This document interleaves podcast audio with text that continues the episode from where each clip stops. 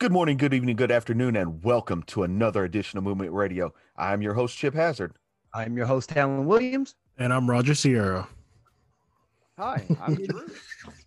Did it again. so he do this thing where uh Talon always wants me to say host because I'm the third host, and I refuse to say I'm a host. I just say my name, and it bothers bothers him so much for no reason at all. He's, trying, he- Oh, he's, it trying, he's trying to have a sneaky way out, is what he's trying to do. Yeah, but uh thank you for joining us today. Possibility. Go ahead. Thank you for joining us, ladies and gentlemen. Um, I am actually, we are actually here. Sorry, we're here with a special guest. Um, do you go by? Do you want us to say Andrew or just Drew? Drew, I usually just go Drew. It's so easy. We're here with uh, Drew Young from the Warrior Workout Network. Um, you want to introduce yourself to the uh, people out there in the space place? Hey, yeah. Um, so you guys got the co-host Sean on here in the past. Um, I'm, so I'm the other half of that little tandem. Uh, from, we're from the Warrior Workout Network. We're a nonprofit dedicated to battling the suicide and obesity epidemics that neg- negatively affect the veteran community. Um, we've really become facilitators lately. Um, uh, more so the podcast and connecting our listeners with new communities, new options, things to do, things to check out. So like rugby, we're getting really big into rugby. You guys are doing wrestling. We can't wait to talk about wrestling. We've talked with um, you know, Dungeons and Dragons, metal fabrication, like you name it, filmmaking, all of it. You, want to you want to talk about getting out of your shell, get you know, stop being, you know, stop isolating, self isolation. You know, force yourself out in in these communities that you know tend to be inclusive so you can go there and not worry about being judged you know because i don't know about you guys but i judge myself a ton so getting out um you know i always feel like people are judging me on things that i'm just judging myself on um so we try to we try to really um push the inclusiveness of these communities That's awesome. Awesome. Yes. Thank you. Um, well, uh, I- I like to start with a, a simple question, and uh, it, it's just as simple as who is Drew? Drew, I'm a husband, father. Um, I stay at home all day, so uh, you know I got two in homeschool, um, two dogs, two cats, a bunny, fish, you know, all of it. Um, when I have the time, I'm a you know I'm a retired veteran, um, Thank you for your service. and I, For your service, absolutely. Oh, thanks, man. I appreciate that. I, I was actually out in Tennessee. That's uh, where uh, I met Sean, and and that's just kind of where everything kind of clicked there. But um, yeah, I did my time in in the army. Um, it was getting out that was really the biggest fight. It was really difficult because there was a lot of identity issues. Um, I didn't come from that stable of a background, anyways so I didn't have a lot of coping skills. So my my ability to adapt to places wasn't always very keen. So um, the the change to civilian life was very jarring for me, and I found myself in a really bad place. Um, so um, drinking, I, I, I'm six years sober. I, I think what year is it? Congratulations. Yeah, congratulations. Thanks, man. Um, yeah, six years in May. Uh, from alcohol, not weed. I, sm- I I'm a medical medical cannabis user. I have I don't preach sobriety in that manner because I you know I it- you know I, I have to microdose um, throughout the day, um, and it, it helps me get through, especially when I'm highly anxious. But that's that's Drew. I'm anxious. I'm a dad. I'm I'm you know uh, trying to fight that negative voice in my head and get it out of there and replace it with a positive one. I think we can all relate to that in some way or another. Uh, Yeah. We're all dads. I have uh, a three year old and a four year old little boy. And, uh, you know, I'm always, always wondering, am, am I doing what's right by them? You know, there's that voice in the back of head. Am I a good dad? Um, you know, when I, when I have to punish them, you know, are they going to hate me for that? Or are they going to respect the fact that, you know, I'm teaching them those values of, what's right and what's wrong and stuff like that. I go Yeah. through that a lot, dude, and I found that it's all in the delivery. Um, I grew up with a really heavy-handed stepfather who was very like a browbeater. So it was very forceful, like hand in your face, just do this, do this, do this, cut the crap.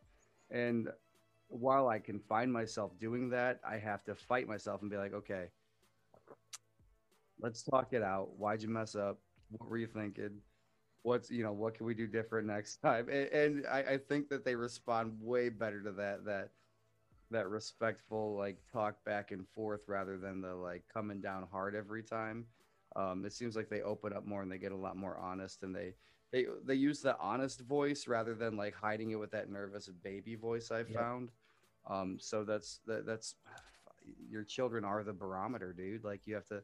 That's how you're guiding Yeah. Everything. It's crazy because like I have a I have a seven year old son, and he's wild, Mm. rambunctious, wants to go everywhere, wants to do everything, and then on the opposite side of the spectrum, I have a an 11 month year old girl. So that's com- I'm on the complete opposite ends of it. So it's like I Yeah, treat buddy. the baby the same way I treat the seven year old, but then again, I don't want to treat the seven year old the same way I treat the baby. So there's always a conflict. Not to mention it's a boy and it's a girl, so um, you know, right then and there. And I think a lot of people asked me one time is like, I think someone's like, is it different being the father of a little girl as opposed to being the father of a son? It's it's the same, but it's different because in one hand, it's like, okay, like it, it- it's gonna sound weird the way I'm saying it. When my son was born, for about a week or two after my son was born, I always had this fear that I wasn't going to be able to to be around for him, and I would have dreams that I would that I was going to die. Like it would, I would, I I was always, I would always end up dead in my dreams, you know.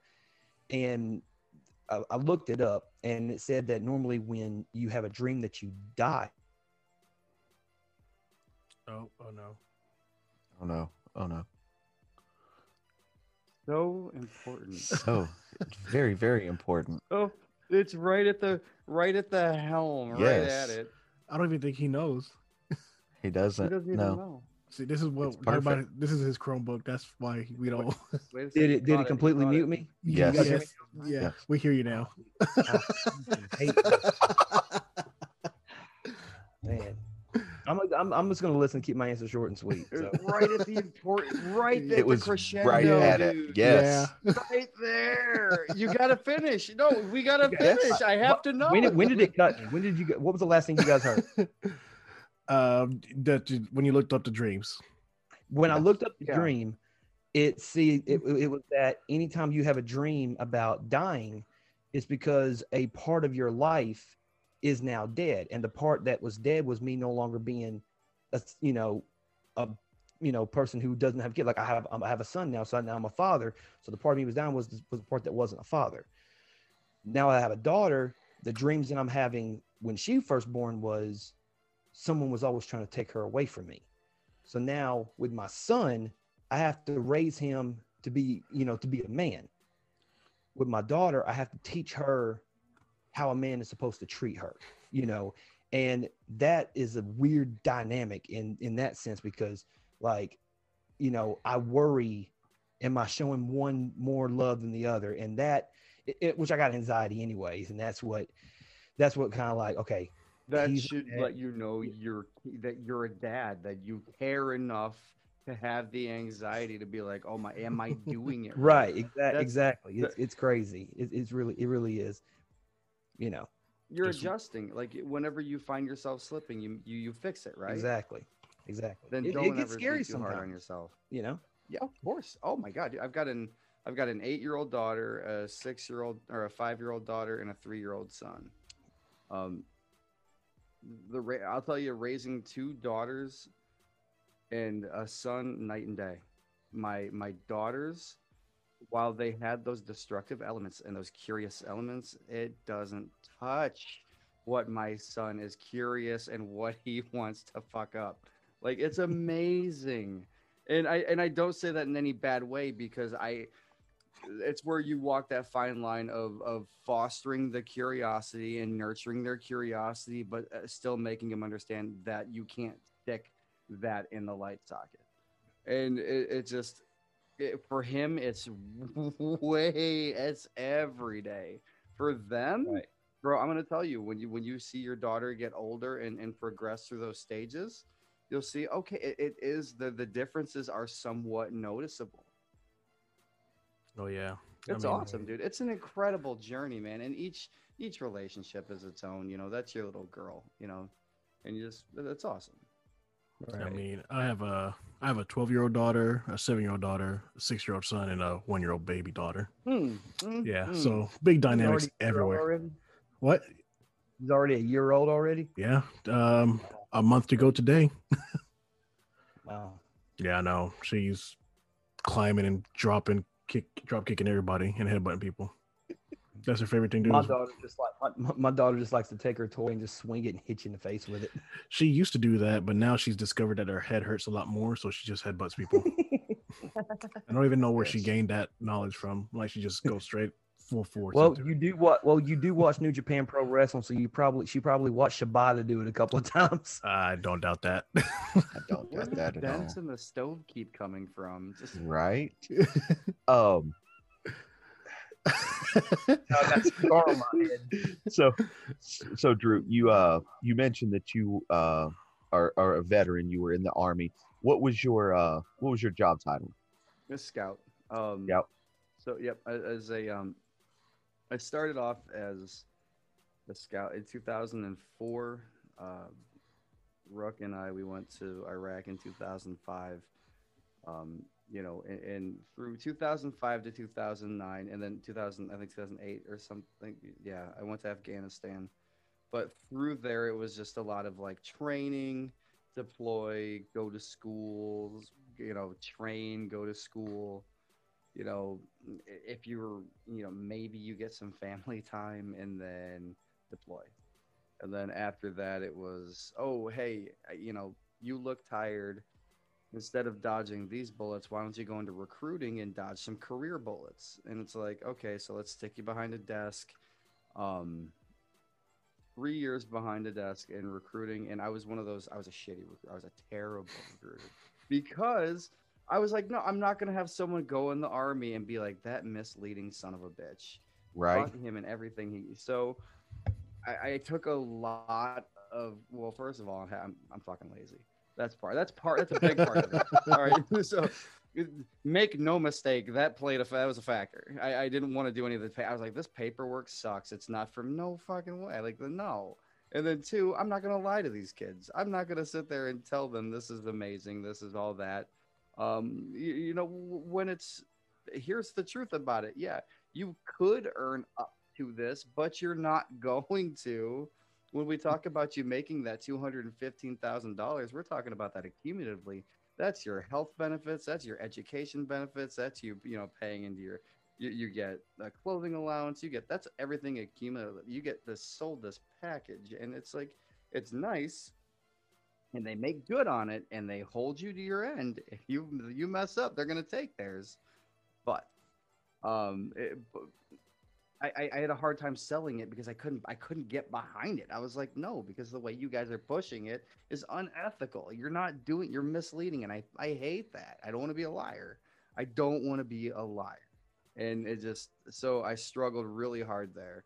Um, I I lost a lot of discipline when I got there too. Like I, I was fine. I, I got along with everyone just fine, but I like settling down, coming back from deployments, not training anymore, not working out, and not dieting properly. It, it all of it came to a head. I was drinking a lot, um, and then this is when like eh, you know issues start coming up to surface. Like okay, things you hadn't dealt with mentally, that you hadn't recovered from, that you thought that that you had. Um, you, you know, I. I, Uh,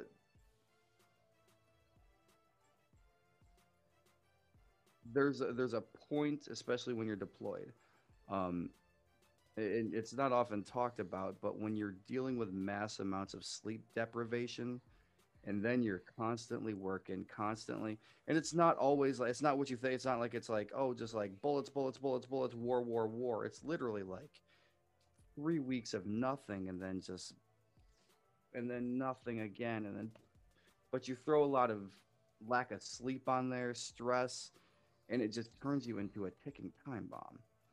Um, you go, you sit behind a desk and you lose any form of good habits like working out, eating right, and then a lack of personal habits, being able to deal with um, the the past traumas, any coping mechanisms from childhood, undealt with childhood traumas, you are a you, you become a massive, just explosive ball toward everybody. Right, Um, right. And eventually, I it all came to a head, and um, I had to go to my commander. I was like, dude, this isn't working. I'm about to explode. Uh, I went to go talk to a doctor. They're like, no, you you don't. You need to go to a transition unit, and you need to take a break. Um, I did, and that's when they started. You know, they're they're like, okay, dude, you need to probably consider getting out. Like it's it's too much. Um, like it just you've got things elsewhere. Um, so in that period, I, I kind of I, I started partying a lot, cheated on my wife. uh, Fuck, I'm drinking, addicted to alcohol. Um, I have this high pressure job because I'm getting out of the army, and now I'm going to work for NASA. And the the the transition there is insane because it's like go do this all this work for the government and then it's like go learn this brand new skill. And don't just learn it but learn it to a point where you have to get hired doing it afterwards. You've got to make a living for your family because you go in as an intern and then maybe if you're lucky you get hired. Um dude so between that and then there's this period when you go through being um medically retired or medically processed out of the army where you become incredibly coddled everyone tending to your needs and then you, you're just like you get an ego about it all of a sudden your trauma becomes a thing and people are like oh let him be let, and you and, and, and you kind of feed into it and if you don't catch it you can become a fucking tyrant toward people around you I, I can relate that to relate to that to to a point. Um, so when I was 17 years old, I uh, I enlisted uh, in the Marines. Um, went to you, basic. Um, well, I'll I'll explain. I, I spent zero time. Uh, I never deployed or anything. I got a medical discharge right um, right after I graduated basic. Um, so uh, I was 17 years old, signed up for the military, uh, went to Parris Island, um, literally hell on earth. Uh, like you, if you've ever heard a story about training on Parris Island, it's Sure. true. It, Yeah, every man. every bit of it is true. Um, so uh, right after basic, we were just on a, a basic hike uh, and everything, and I passed out. And um, they sent me to the doc, and they diagnosed me with something called uh, exercise-induced asthma. okay yeah yeah Um, and so they they gave me a medical, kicked me out, and this was in August of 01. So right before September 11th happened, and um, so when Oh, they whoa yeah yeah oh man oh um, you're seven so you're 36 yeah I'm 37 or I'll be 38 this year. Oh shit! Yeah, we're the same age, dude. Yeah. That was yeah. All right. Nice. Um, so uh, in in the process of being discharged, you go to uh, what's known as recruit separation platoon, RSP, uh, and you know you're like you said you're you're completely coddled. They give you kind of a job where you know it's supposed to reacquaint you to the real world. yeah. um but it was like I, I fell into that laziness i just slept like you know i would hide in a corner somewhere and sleep for hours and hours because i didn't want to be there um because mentally when i got the medical discharge i was like oh i'm not um you know i'm not good enough for this and everything you know so i went through i don't I, I guess it was a form of depression. Oh you no, know, that's 'cause- depression. Everything you're talking about. I was gonna. I was going to call it out before you. Uh, right when you said sitting in the corner going to sleep, I was like, oh, you were fu- you were severely depressed. Yeah. Um, severely, dude. Uh, do you look at that time at all as a peer as a period of pride? First of all. uh, I, I was I was proud of myself for Mhm. making it through basic, but then I was extremely disappointed in myself for being discharged, uh, because it wasn't on my own, you know, on my own accord. It wasn't something that I chose to do. It was something that somebody chose for me. Of course. Um, you know, then uh, when September 11th happened, I tried to reenlist. I tried to reenlist in the Army, the Navy, the Air Force, the Coast Guard, everything. Nobody would take me. So then it was, you know, damn, I'm really not good enough to do this. Um, and then from there, I uh, started training to be a pro wrestler. And, you know, that's been 18, 19 years ago. Well, how are you no. controlling the asthma now? Are you do you have an inhaler, nebulizer? No, I. I the thing is, is it's never flared up again, ever. Like they sent me home with an inhaler. Hmm. Um, I used it for like two weeks and felt fine, and uh, went to a local doctor and they tested me. and They're like, "There's nothing wrong with you. You don't have to use this anymore if you don't want to." And I've never used it again. nice. So I, I don't know if it was just like a fluke thing or God was like, hey, you don't need to be here. Like I, I cope with it now. It's just like, you know, hey, I, wasn't, say- go ahead. uh, you know, it, it- mentally, I'm like, you know, hey, I, I just wasn't meant to to be there. You know, there was, you know, extenuating factors that I I was meant to do something else. Good. I'm So- glad you saw it that way. That's how you need to do. I was gonna say, as an adult, I hope you forgave that child because you were absolutely out of control. Like you had no control over when they're like, "Hey, you're out. You're out." Like you have no you you. And you were 17. You're 17 years old, Right. willing to go through hell. At 17 years old, I didn't have the strength to do something like that. I had to wait till I was. I, I don't. I think I was 19 when I joined Right. you know and then I, even to go to the marines i never would have joined them I, I i've heard what they do i was like no i don't want to do that like that's Uh, crazy so to, you did that at 17 i hope you carry that as a point of pride for all your life man Oh, I, I definitely do now, Yeah. you know, but in in that period of time, it course, was yeah. just, you know, I, I was, I, I guess, severely depressed. Like, and I've never dealt with, you know, mental health issues since then. Like Talon will tell you, I'm the easiest going dude. Like I, I he he likes to to say that uh, you know I have this innate ability to just say fuck it, and Mm. like I do. I control the stuff that I or I worry about the stuff that I control and anything that I don't have any control over, I'm just like, eh, it is what it is. You know, we'll God, see where it that's such goes. a gift that's Uh, such a gift I'm- god I'm, I'm the one. I'm the one that's on Wellbutrin, so that tells you anything. So you know, but it's helping me, so I'm good. if it's working it's that's the thing like if it works it works you know it's not But I- well i don't know well I, and i don't well is not an ssri right so it's like Uh, it's it it's it's it's for anxiety, but it's not like Adderall or Ritalin or any of that other stuff. Um, yeah but it's not a receptor inhibitor so like your your functional your functionality like Yeah, yeah, it's I mean, it's beautiful that something like Wellbutrin can work especially i'm sorry no, no, no, go ahead. Oh i, I- think that that can work and it works it, it you know that it's working dude that's that's a that's amazing i had some when I, I when i hit my down period i can't remember what um what medicine they had me on. I was on Effexor in 2013 or something. I went off of it cold turkey and I went to go talk to my wife and I couldn't form words. Like I couldn't put shapes, like like no shapes made sense. No, I was just like, all right, dude, I'm gonna go kill. I'm like, I'm gonna go kill myself now. Like it was terrible. And then, but I I I, was like, that's my last SSRI.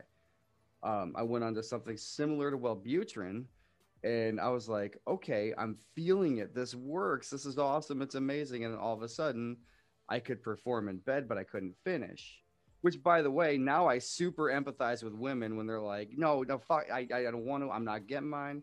It's not fun for me. Like, I'm like, oh, I get that. I get why it's not fun. There's no fucking payoff sometimes.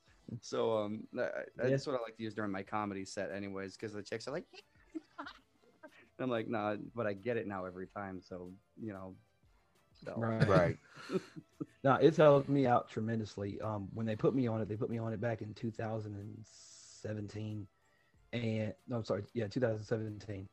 Um, and then I was on it for about a year, and then like I just ran out of medicine, didn't have any more refills, and I was like, maybe I don't need it anymore. Like I'm I'm good now. I don't need it anymore.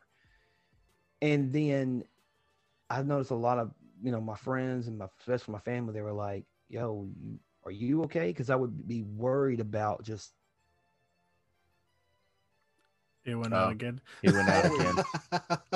Always remember when I said I couldn't finish? This is how it felt every time. Are you back? He stopped talking. He's upset. It's He'll not your fault. In a minute. It's all good. It's not you, man. It is not you. I, Yeah. I, I, I hate this computer. There it is. I hate, it. I hate the computer. You gotta talk nice to it, man. You guys be Okay. nice. Let Just me re- caress it and love on Let it. No, you're on the let, same let me let me rewind 2017 Yep. was when i was on wellbutrin Yep, Took got it for that. about a year. Um and then i got off of it thinking i'm good. I don't need it anymore. I'm fine. And then my friends and family were like hey you you know because i was i was always paranoid and everything like that. And of course me having adhd didn't really change, help any help matters at all. You know i've had adhd i was diagnosed with it when i was i think eight something like that. That's what I- and, I um, think I got. Yeah. Yeah and i mean i just i mean i was on ritalin for the longest time but i hated it because it made me feel like I'm a, I'm a i was a zombie you know? So i just never took ritalin anymore you know? And then i got a little bit older thinking okay it's i can grow out of it. It's no longer you know it's, not going to be anything. I still deal with my adhd to this day and there's two different types. There's like there's functioning adhd and then there's non-functioning adhd i'm i just happen to be fortunate to be on the functioning side of it but it's something that affects 20 it, it affects 24% of americans and uh, of the 24% like 85% of them are, are males you know and then as you go into it, the adulthood it only affects like 2% of adults and of that 2% 75% are males you know so um yeah so it's like I, i'm getting the, the short end of the stick on this whole thing you, you know Well, I, Um, I'm with you. How do you deal with it? Like w- naturally, because you can, you can, you, you can. It's manageable. It's very manageable. I think. Well, really, what it is is it's like I don't know if it's just the left side of my brain works the right side of my brain, or whatever diet, whatever scientific bullshit study you want to read to try to figure it out. But how I deal with it is I just try to keep myself busy. You know, um, there were times when I just couldn't sleep. You know, I would I, I would have insomnia, and in some state, some sometimes I still have that insomnia. They'll be like, okay, I'm gonna go lay down and go to bed. I, I get in bed at like 9 30, 10 o'clock, and then next thing you know, it's one o'clock in the morning and I'm back up again watching TV or something because I just couldn't fall asleep. You know, then there'll be some nights where it's like I'm probably gonna stay up to about eleven, then I'm knocked out before eight thirty. You know, it sometimes it happens like that, but that's when I'm not on my medication. But also with the Wellbutrin now that I'm what I'm taking now is that it's helped me, you know, it's helped me be more calm, more, you know, and it's helped me to it, it kind of blocks out the stuff where it's like if you hear something normal time normally when you hear something it normally triggers something you know to make you make you think something or like that and i'm like yeah fuck it. It, it Wellbutrin is basically helping me to say fuck it. You know what i mean? So and on top of the adhd like just keeping myself busy. And i think that this podcast you know because especially during the pandemic you know because before the pandemic we were wrestling and that took the majority of me that took the majority of what because that was like my wrestling was my therapy you know when i was able to go into the ring on saturday nights and just get in front of a bunch of people and just wrestle and be the the superhero baby face or the asshole heel you know whatever You like that was get to tell therapy. that story through wrestling.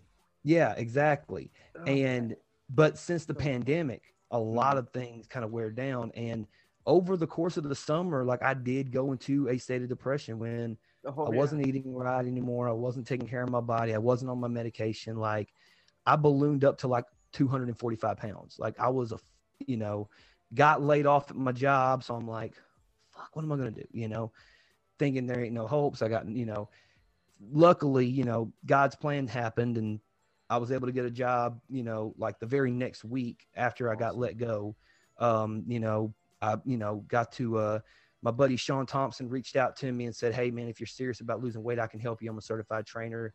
And then that's when we had an arrangement to, you know, we show him love on the podcast. He shows us love. He helps, he helps us out. And, um, you know, be, and I started retaking my medicine again, you know, so, you know, and I don't have a, you know, I don't have a war story like you or Chip or you know, like I don't have those type of stories, but I can only go by my personal life experiences because I wasn't, Struggles you know, universal, dude. We can never Right. compare. Never Right. But, compare. you we know, can never compare yeah. struggles, dude. yeah. I just, you know, it's just, you know, you guys are talking about like, you know, going to war and you know, Chip going through basic training, and I'm over here like, I, I was bullied in school, like, you know, Bro, like, no, see, that's the thing though. Like, but you you, know. I just realized this week that, that that my trauma through combat was only a little piece of my life. I was also bullied in school. Uh, the first time I ever had a uh, my life threat, my gun pulled on me and my life threatened on me. I was living in a projects. I was four years old, living in a projects in Washington. First time I ever had a knife pulled on me, I was eight years old, or seven or eight years old, in a locker room and in the gym at, at school. Like it just, it like you know what I'm saying. Like you live your trauma, bro, and that's your life. Like, and, uh, my trauma and your trauma, like it's all universal. Like his, his was depressed. Like you saw the depression, you heard his story. You're like, bam, depression. Fuck, I've been there. Like it doesn't matter what I've been through, where you were at right there. I've been there, dude. And Right. so like, let's get through this because you, dude, I've been there. We can get out of it. I get there too sometimes. Again, still. And then I get guys like you. They're like, "Hey, fuck face, let's get up and get the hell out of here." Like it's that's what it's all about, man. It's it's fucking it's it's a fuck never compares to fuck comparing struggles. Everybody struggles. Life Yeah. sucks. This pandemic sucks. yeah, Yes. It's kicked Yeah. my ass harder than any deployment mentally because I've had to navigate being a father through. Think about this. This is a trauma. This is a like you're going to every time somebody says 2020 in the next 10 years, you're gonna be like, go fuck yourself. Don't ever say that to me again. And, you, and that's gonna be it's gonna be something you got through. Right. You know what's so crazy is that the year 2020, I think everybody's going to have their stories about 2020. I used to tell this bit uh, when I did stand up about how um, I'm waiting for my son to come to me when he's older and he'll say, Hey, daddy, um, we got to do a essay or tell a short story about a certain year over the past 20 years. Okay, well, what year did you pick? Well, I was given the year 2016. Sit down, son. Take three shots of Jaeger. Okay, it started with this fucking gorilla. Okay. You know, Fucking Harambe. Yeah. and so- then all of a sudden we're all, we're storming Area 51. and then right. next you fucking know, Jeffrey Epstein is hanging by himself in a fucking cell. Yep. I don't think he's, you know what? Never mind. Uh, Listen, uh, neither do I. Neither do I. He's the fuck is he still out there? God. No, I'm with you, man. I'm with you. oh, we could definitely do a conspiracy episode. Oh my god! Oh, god. Yeah. That's that's something. But yeah. And now it now it's gonna be like 2020. It's like oh god, I don't even want to relive because because because you know how it started started Tiger when Kobe died. oh yeah. Oh no, no, no, no, no, no. It started with no Kobe died, and then The um, world went to hell. Yeah, Kobe died. World went to hell. Ti- Kobe that died. bitch Carole Baskin turned into a tiger. I would and say all that that- shit. God, Tiger King was right after that, but yeah. I mean, for me, the beginning of the year was not. I mean, it was great, but bad because I mean, I was born, but then we found out about our heart issue, so we were in the hospital every day for January and February, pretty much. Yeah.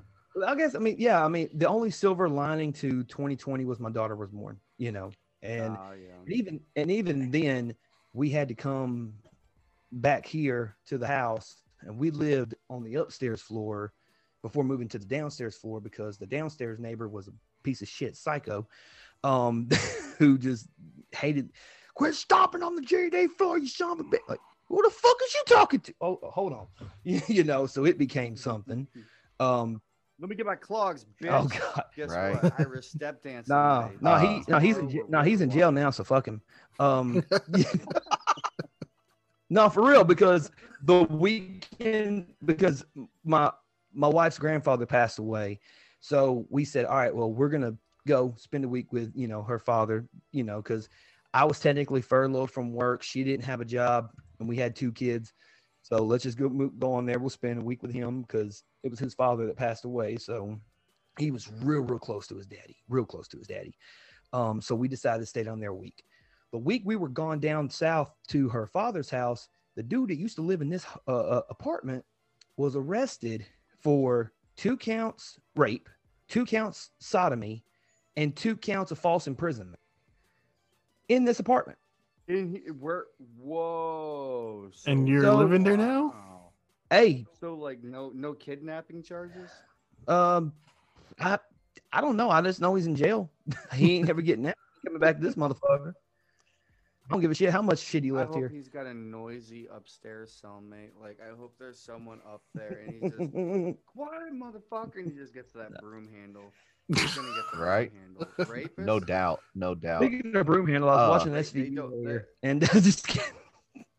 Uh, Never Do you guys uh anybody here go on TikTok Right here. ever? I love Yeah. TikTok. No. Dude, right there- there. That guy right there. prison TikTok.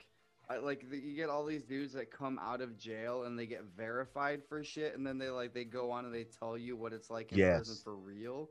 And they're like, "Yeah, dude, that's all bullshit. This is all bullshit." But they're like, "If you're a rapist, you they know everybody knows. The guards will tell everyone you you're fucking marked. Yeah, you're like- done." and it's like, yeah, dude, that's how the that's how the justice that's how it's the the justice system Yeah. works with that Yeah, right there. pedophiles don't too good don't do too well in prisons. No. Yeah. Um, There was, Mm-mm. but there was one. I think it was an episode of Law and Order SVU, and I, I assume that you know it, it's real life situations because it's, all of them are based on true stories. Um, dude, you're not. you know, they walk in as like, hey, the uh, the uh, the inmate that he that he uh, killed in Central Booking, he had friends. He was just stabbed to death in the yard of Rikers. He was only there like twenty minutes. Oh, so that's how they do. Okay, couldn't happen to a nicer guy. You know. I was in. Go- a, no, uh, no, go ahead. I, I was going to double back to another I was in a question, but criminal finish your. Oh, I was gonna say when I was a kid, when I was 17, I was in this criminal justice program at my high school, and we were like, oh, they're like, hey, we're gonna go visit this prison, and I'm like, oh, that looks really cool, man. That sounds like an awesome thing, you know, in case you want to be like a corrections officer or something. And we're getting led through, and then all of a sudden it gets on lockdown because there's pencils and stuff missing, and we get walked into this classroom full of inmates, and I'm the only dumb shit that walks into a classroom full of inmates at 17 years old in regular clothes, and they're like, "Dude, you don't know how many dudes watched your ass when you walked out." I'm like, "Fucking god, damn, damn it!" Oh Lord Jesus, man. So, so, So, uh, were, were was my- you? that's Well, hold on a minute. So, story. were you flattered or were you scared? Scared, dude. Are you kidding me? I was like, I went and Just hid in the saying. crowd. I'm like, man, I don't want to be here. Like, I don't want to learn anything about this. I don't ever want to go to jail. I don't want to work in a jail. Like, fuck this. no way. It's it's the belly of the beast. Like, like I'm a nice guy. I don't have like I, that's why I that's why I struggle being a dad because I like sometimes I like the disciplinarian stuff. I'm like, no, that's fucking that's funny. That's hilarious. Why would I discipline? And then I'm like, oh wait, I have to discipline that. Right. Yeah. Like I'd be a terrible correction. I'd be a terrible police officer. I'd be like a, a ter- like oh dude, fuck that. Like no, like, go do give that to responsible people. Right? Um. Not me. So so earlier, Drew, you mentioned that when you uh when you left the the army, you joined NASA. I want to talk a little bit about NASA, or uh, I guess there was probably some uh some uh things that you signed. You can't talk too much about it, right? No, no, good, good. All right, Did So, they fake the um, moon landing? moon landing, That's- fake or real? Come on. Real, very real. The- Okay. the- Very the first real. one was fake, though, right? Come on, Neil Armstrong said that shit was fake. no. No, he didn't. Yes, he You work in media. You work in media. Come How on. you believe that? Because No, uh, it's absolutely real. I'll tell you the first time, the, the, the first day I got there, as in before I became an intern, I was I, I was introduced to these two guys, Steve and Steve. Steve one worked at NASA since the night since the day one oh wow, in this basement building a reactor. Most of it was built out of car parts. And then Steve 2 started working there in the 70s or 80s. Steve one, first of all, all he talked about was aliens and this goddamn and this reactor that he built in this basement, which by the way, we were in. I was there. I looked at the thing. I was like, "You built this thing?" He's like, "Yeah, I'm the only one that can control this." I'm like, "Steve, you scare me. I'm not working here." I mean, out. The, the I mean, just uh, it's an it's an incredible place. Like you, you don't realize like you you've got you know the fisheye lens. Yes. The- yeah, you know the, the like the fisheye view. Yeah. Yeah. Uh, that was invented by Daryl Younger. Daryl Younger, he invented that in the flight lab in the flight because he couldn't look at microscopic parts. He didn't want to have to turn them and break them, so he got a fisheye lens so he could see around them without ever having to touch them. That was invented at NASA by. He was one of my mentors. Nice. Like it's, and like these are the these are the kind they have these liquid nitrogen tanks in the in the office, you know, and you have to store it at negative 320 degrees Fahrenheit, which, insane amounts of pressure build up. So if you don't have a release valve, these things will explode. So you get used to the idea of working on these microchips and a fisheye lens, and all of a sudden just this screaming valve releasing just break and you're just like, man, whatever. Like it just it's a weird life to get used to. It's crazy. Yeah, that's pretty cool, Um, actually. All right. Yeah, Um, I mean, well, I fucking told oh, that story. But, aliens? yes. No. I, I mean, I yeah, need to know this shit. He said yeah. yes already. Yeah. No, he's. Uh, He's. I said the moon landing No. Oh yeah, I He- said aliens too. I yeah, he said aliens. Yes. Okay. Okay, I've so are, seen are it they? myself. Uh, well, I mean, first of all, never at work, but like in my own, but in my own experiences, twice have I stepped outside. Um, fucking both times to smoke a blunt, which is weird. But it, it was just, it's I think weird that might works have something to do with it. But the, the, uh, uh, it's just like you see it, it's there, and then you're like, you make, you're like, oh shit, that's what I think it is, and then no noise, no, it zips away and it's gone, and you're like, Have you that- ever what's have that?" you ever dabbled in DMT? Never, no. Would you dabble in DMT? Um, maybe after all my kids are grown, I t- uh, anything I do, I, I after my kids are grown up, Right. maybe that's when I'll expand again. But for now, I'm Right. just That's dimethyltryptamine for anybody wondering what DMT is. Yes. Are you, Oh. God, the God particle, if you will. yeah, I've oh, I've heard. Oh, I um I just watched this thing on Mike Tyson's first trip on DMT, and he, he was just talking about like how how incredible it was, how his third eye opened right up and everything. And Yep. I was like, well, that seems very interesting. Yeah, Uh, yeah. I had I had a buddy. I'm I'm ready for something like that. Last I had a buddy of mine. third eye to open up and fucking looking at my kids like. it's yeah. I had a buddy of mine actually try it once, um, and he's he's you know he's he he was uh he he's agnostic. So I was like, okay, so what so what is he gonna you know see whatever you know when he does. He um he did it. He went on about a twenty minute trip. I wasn't there with him. He, he he's telling me the story, and he told me after he got out of the trip, he just looked at me and he goes, dude, if every single person in the world did DMT, atheism would not exist anymore because everyone would know that there's something else out there other than humans on, on this world.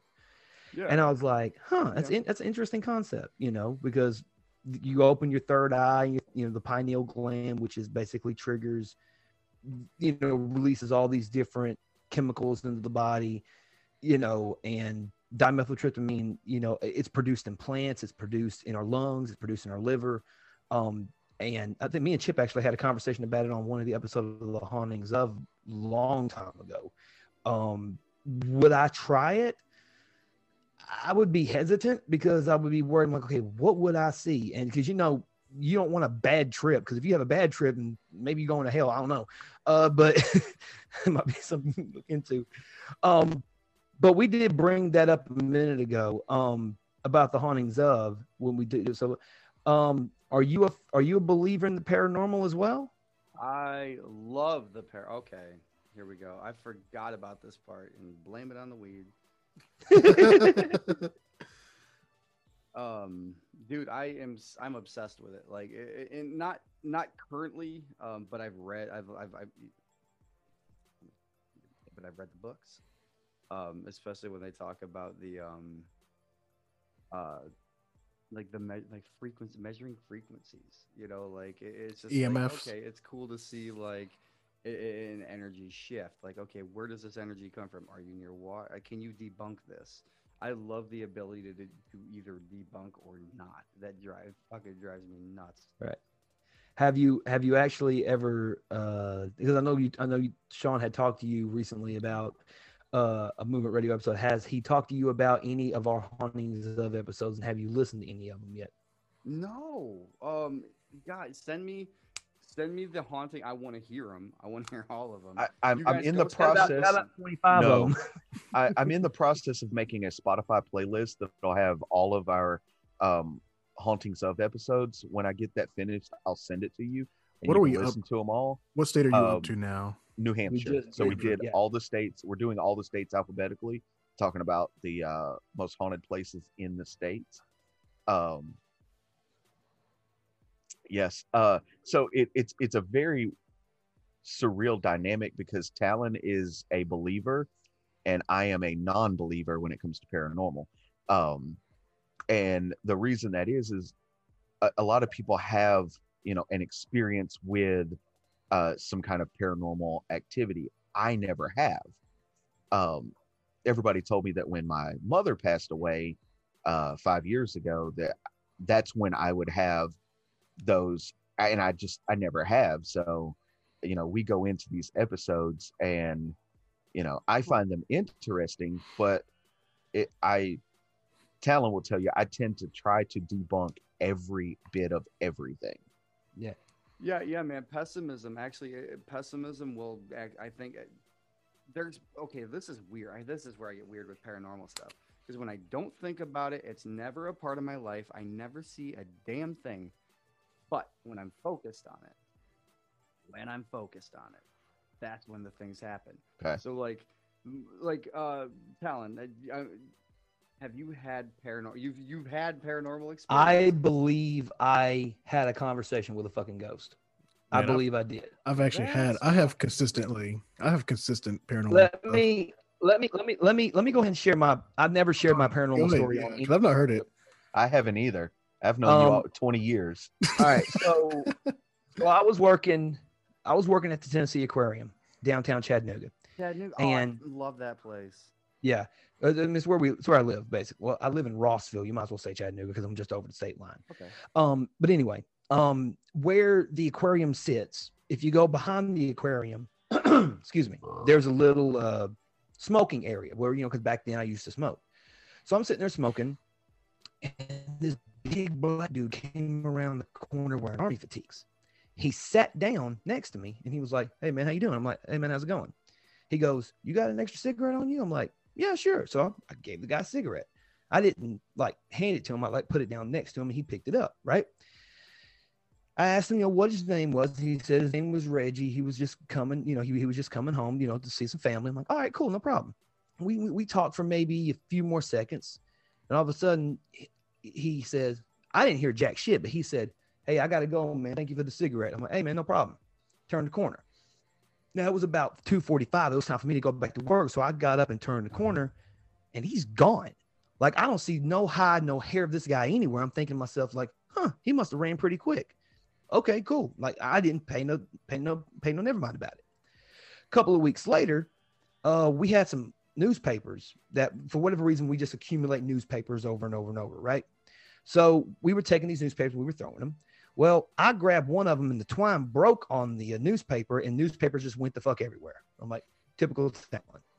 So I go to pick some stuff up, and I picked up one paper, and I was looking, and I actually picked it up on the obituaries, and I'm looking, and I see this guy's face, Reginald Germain Elgin, and I was like, huh. And my buddy, uh, my buddy Robert looked at me like, "What's going on, man?" I'm like, "Dude, this is freaky, dude." Because I just had a conversation with this guy like two weeks ago. He goes, "Town, there's no way in hell you had a conversation with this guy two weeks ago." I'm like, "What are you talking about?" He goes, "Dude, that that paper is from May. We're in December."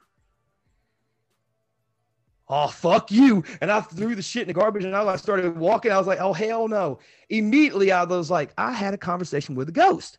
There's no other way to explain it. You know, it it was just freaky because he said his name was Reggie. Didn't even think anything about it. You know, and I think Reginald like it looked just like him too. And I was like, and I've gone, I've tried to find this, you know, research, try to find this dude and everything, like nothing. And I'm thinking, what the fuck? Like that's my that's when I was convinced right there. There's ghosts among us you know if not ghosts, angels and demons disguising themselves, you know, because I believe my son had a paranormal experience and he didn't know about it. I'll give you another example. My son's three years old and he's in his room. This was back when we were living with my parents. Oh no. Oh no. you cut off again.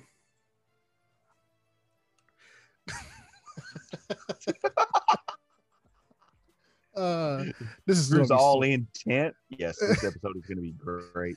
Drew's all intent. Like, yes, yes, yes. Oh, I can't hear shit. I want to know, man. I want to know what the hell is going on with this kid and the ghost.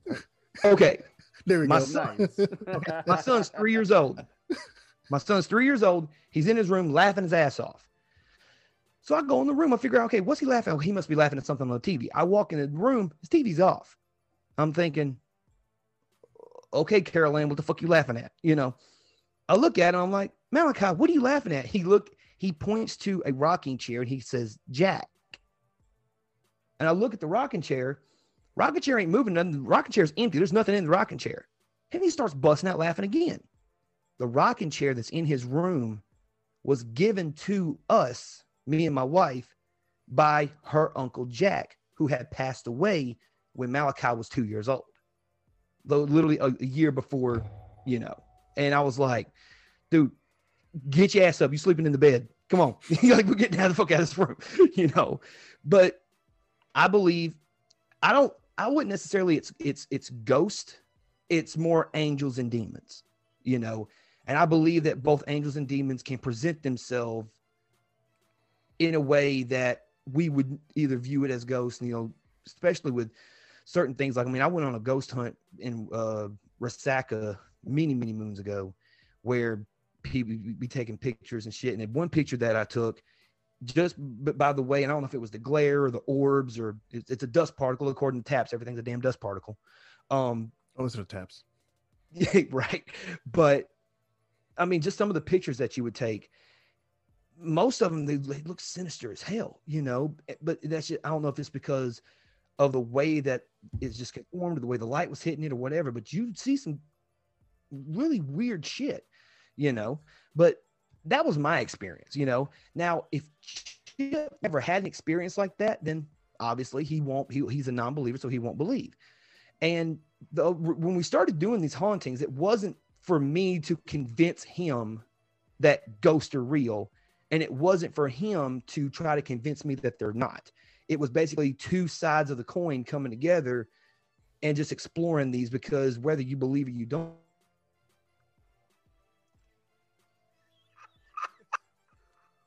What's happening? He's he's uh when he gets excited, he blows out his mic. He, he Yes. he makes it.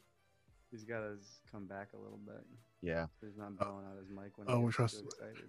This is every. This is him all the time. He can't hold back on the blowing up the mic. That's the ADHD portion of him. yeah. Mhm. Yes. Once he gets started, it's impossible to stop him. That's even in person. Yeah. yeah. Go ahead. But we wouldn't. We wouldn't have him any other way. social Go ahead. No, we were waiting for you to finish your story. Uh, Why? Why, why finish the story? It's going to cut me off the moment I finish it. God, You- every time I get excited, I'm cut done. yeah. He's a tease. He's a tease. it- So okay, But- uh, this is the worst episode I've ever done because I'm horrible. I'm I horrible. want to hear Roger's paranormal. Ex- I've had them my whole life, like literally my whole life. I, I believe I get it from my mom's side, um, because my mom has ex- had experience, my aunts had experiences, my grandmother before she passed had probably had some. sensitive, like all sensitive. Yeah, we have different ways. Um, my mom has more of like a premonition kind of thing. Mm. Um, me and her share a share a dream. When somebody dies, we lose our teeth the night of before they die. Um, yeah, it's extremely horrible. Um, but I've had it ever since I was little, and I never knew what it was. Um, Yeah. so when I was little, my parents divorced, so I didn't live with my mom for a while. I didn't know she had these dreams too. And one day, when I finally start living with her, she actually tells me about she like she woke up, you know, weirded out one day, and I was like, "What happened?" And she's like, "Uh, just had this bad dream." And I was like, "Oh, me too." And I was like, "My teeth fell out, and it's weird." And she like looked at me like, "Your teeth fell out?" And I was like, "Yeah." And she like, "I had the exact same dream," and it was like one of her friends or something like that. Like somebody she knew that she had worked with close or something like that had passed away um, without us knowing. And so that was one thing. Um, I see shadow people a lot. Um, I hear my name called by uh, mimics, people who mimic voices that I know. So like my mom, um, the kids. Audibly. You Yeah. audibly hear them. Yeah, and it would be just like that's why I don't. I'm not afraid to stay by myself, but I ha- usually like always have something by my side just in case. Bro, I Uh, wouldn't be alone. You gonna do If pop a go, that- pop a cap and a ghost? if it was that constant, I wouldn't be alone because like I, I I get it every now and then where like someone says my name and I'm like fucking stop. Like I, Yeah. I hate that. the worst is when I'm like when I lived in Knoxville, um, and we would go to like uh stuff on the weekend. We'd park in the parking garage. I'd hear my name at late at night, just walking through a dark parking lot or parking garage, and just hear my name, and not even like loud. It'd be whispered like somebody like right there next to me, and I'm just like, well, I guess I'm gonna die, so just keep walking. You know, it's either my time or It's not. fine. I'm used to that. Yeah. So, um, no, standing up. uh no shadow people i see them a lot or shadow figures whatever people want to call them um i mean they never done anything to me so i'm not really afraid of them um um i've learned it's weird um when i was little i learned to uh surpass sleep paralysis so i don't get sleep paralysis so uh when i wake up in the middle of the night um in my li- like my arms won't move but i'm able to move my fingers and my toes very easily so i'm able to grab stuff and that's how i can like sustain myself. Um and i don't have like the sleep demons or anything like that but i constantly see like the shadow figures when they're moving oh like through me pretty much. Um my aunt's house when we were little was Is this every supremely no not every day. Um i haven't had sleep i actually haven't had it that probably probably in two years now probably two or three years close to now. Um but yeah when i was little my aunt's house was supremely haunted. Um like the the thing that always sticks by me i was like nine. Um i was so she has a house that's two rooms with a base like two floors with a basement. The basement i went in one time. That's all i ever had to do. Can't go back in there ever again. Um so they had it was two rooms upstairs two rooms downstairs. I'm in the one closest to the bathroom so people would go by and i'd hear them all the time at night. Well there's one time like i just wake up in a fog and i hear something and it sounds like somebody's coming down the stairs. Well it's actually like a ball bouncing down the stairs and it's like two or three in the morning. I'm like okay somebody may have kicked it when they were going to the bathroom you know whatever. Well then i'm just sitting there and i just feel like really weird a cold chill and everything. So i'm just like sitting there and my back's away from the door. So it's like if i'm awake somebody can't see me being awake. Um and then i just hear the ball bouncing up the stairs. And then it just goes into a room. And i'm like well i guess i'm not sleeping here anymore. Um there would always like we would take pictures and there would be like black smoke or white orbs all around all the time no matter what. Where was this? In Knoxville?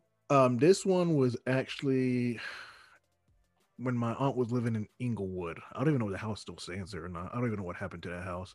Um, it got to the point. best. Well, it got to the point where my aunt literally had a uh, exorcism on the house. She had somebody actually come through um, rosaries and like oil and everything for a day. Like they would stay there. Like she sold the house like a week after. Like it was, you could feel how bad the energy was in there. Like it was horrible. Like uh, Mhm. me and my cousins would always stay outside. We would never want to go inside. I I lived in one house like that. I've only ever lived in one house like that, dude, and it was middle Horrible. of the woods in Brandywine, Maryland, and you're like, it was, ugh. Yeah, that's why I don't want to.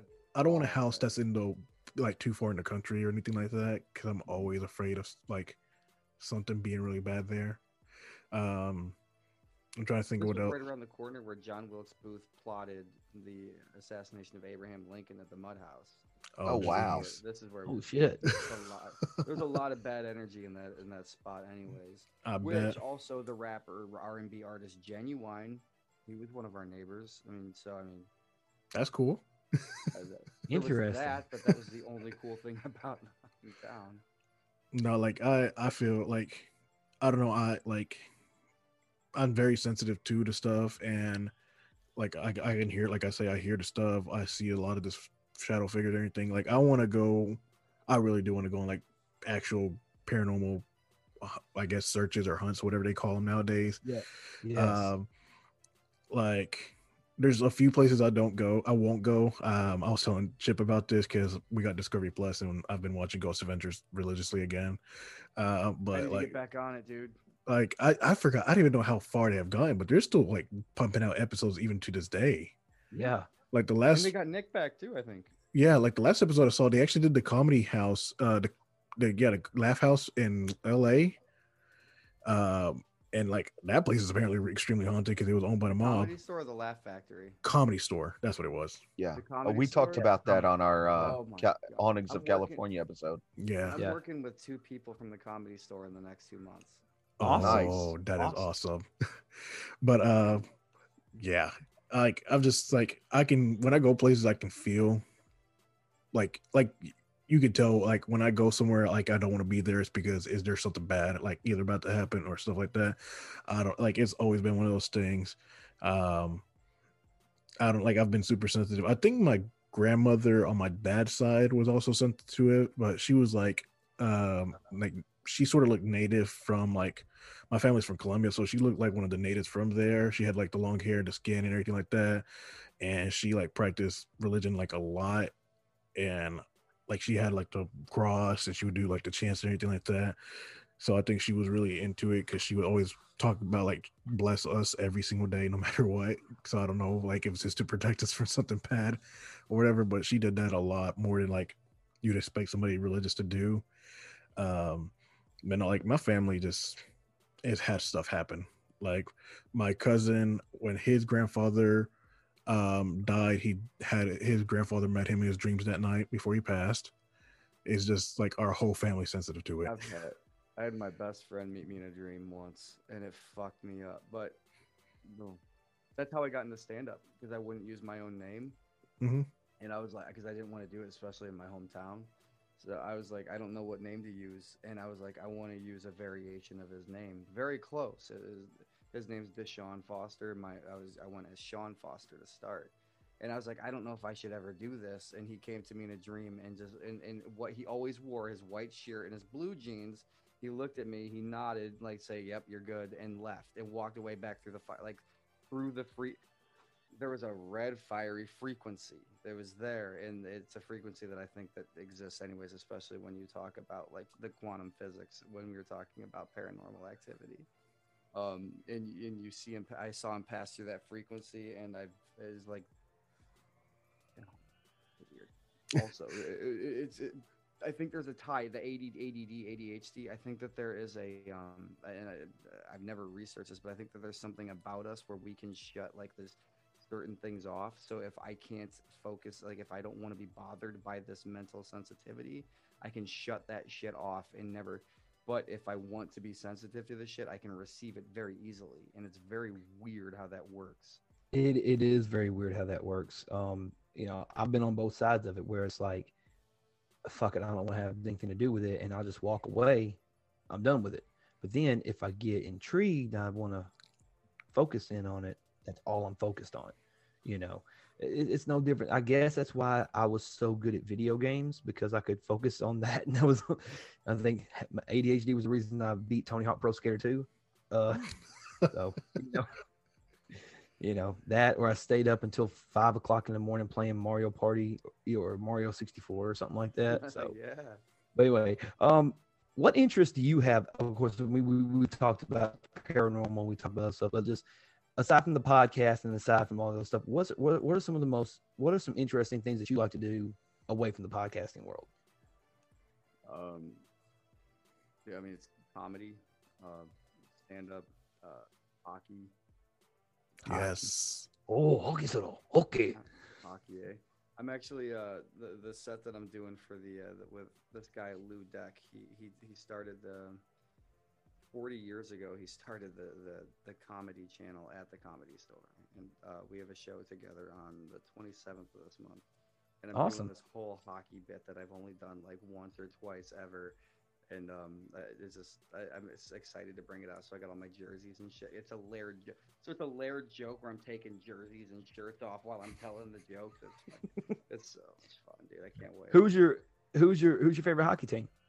Uh, Capitals. I, I'm here in Washington. I'm here in, in Virginia, so uh, that's that's my team. Um, That's when cool. I was playing um, when when I got out when I was retired from the military, I got onto the USA Warriors, um, which is a team for um, disabled uh, service members and whatnot, and um, it was a weird experience because um, you know it very quickly got moved up to a, a captain, and then we got uh, the opportunity to start playing with the the Chicago Blackhawks. Like, dude, like Wow, that's crazy.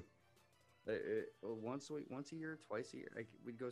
It, we had this weird relationship where they like they eventually bought all of our equipment, and then we'd go to the we'd they'd fly us. We'd fly out to Chicago. We'd we'd skate with them before all the pond hockey games, the outdoor games, and then like you know we'd. It was a weird life to live. Like even like even on one of the trips, we got locked in. We got snowed in in Chicago and the we got snowed in with the WWE guys. So, uh, you know, all of a sudden you're literally just sitting at the bar with every fucking buddy, everybody, and you're like, "What is life right now? What like?" 17 year old me came twice and just standing there. I was like, what, the- what is this? Um, like, um, who was it? The, the great Khali? Uh, Yeah. Great Khali, yeah. when I stood, I, I'll never, I'll never forget. That's the one person I'll never forget standing next to, where I'm like, who the fuck is this guy? You are enormous. It like when I was a kid, when I was a child, I used to uh, ball boy for a college basketball team, so I was used to being around like big people, like like six, seven foot people. But I saw Khali, and I was like, holy shit, dude!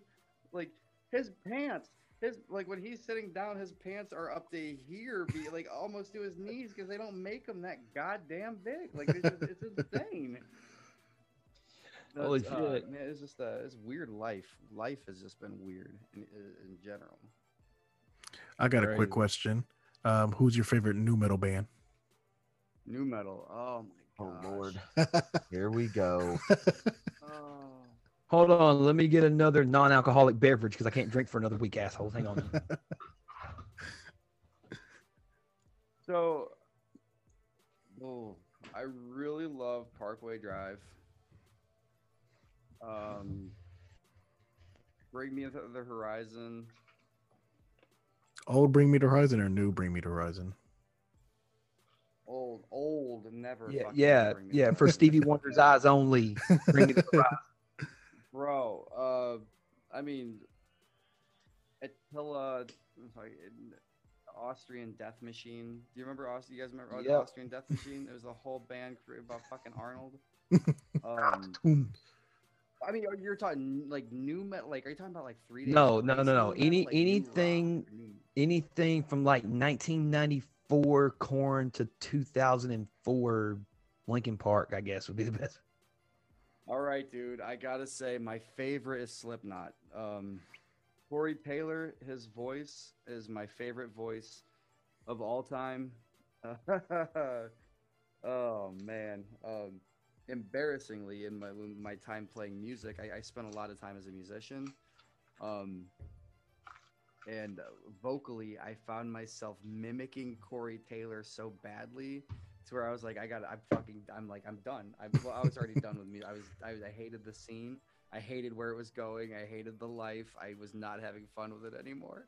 So I was like, you know what, dude? I'm cash. I have this bad imposter syndrome. I'm cashing all my checks in. I'm gonna go right for myself, and I'm gonna Right. be. Yeah.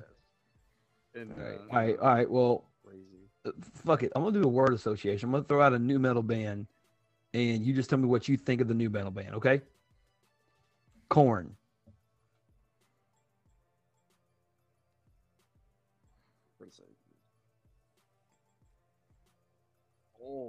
No. Old. Old? No, uh, like I love Korn, and I see that they, they even they're getting head back. Now he's already back. and, He's like- been back for a couple albums now. Yeah. Yeah, has he Yeah. been back for a couple albums? See, that's how fun. Old, old. I don't. I can't. I know nothing about Korn anymore. I saw something on TikTok the other day. A head came back. and it was awesome. I What about? All right. I'll give you one that's a little bit okay. What about Limp Bizkit?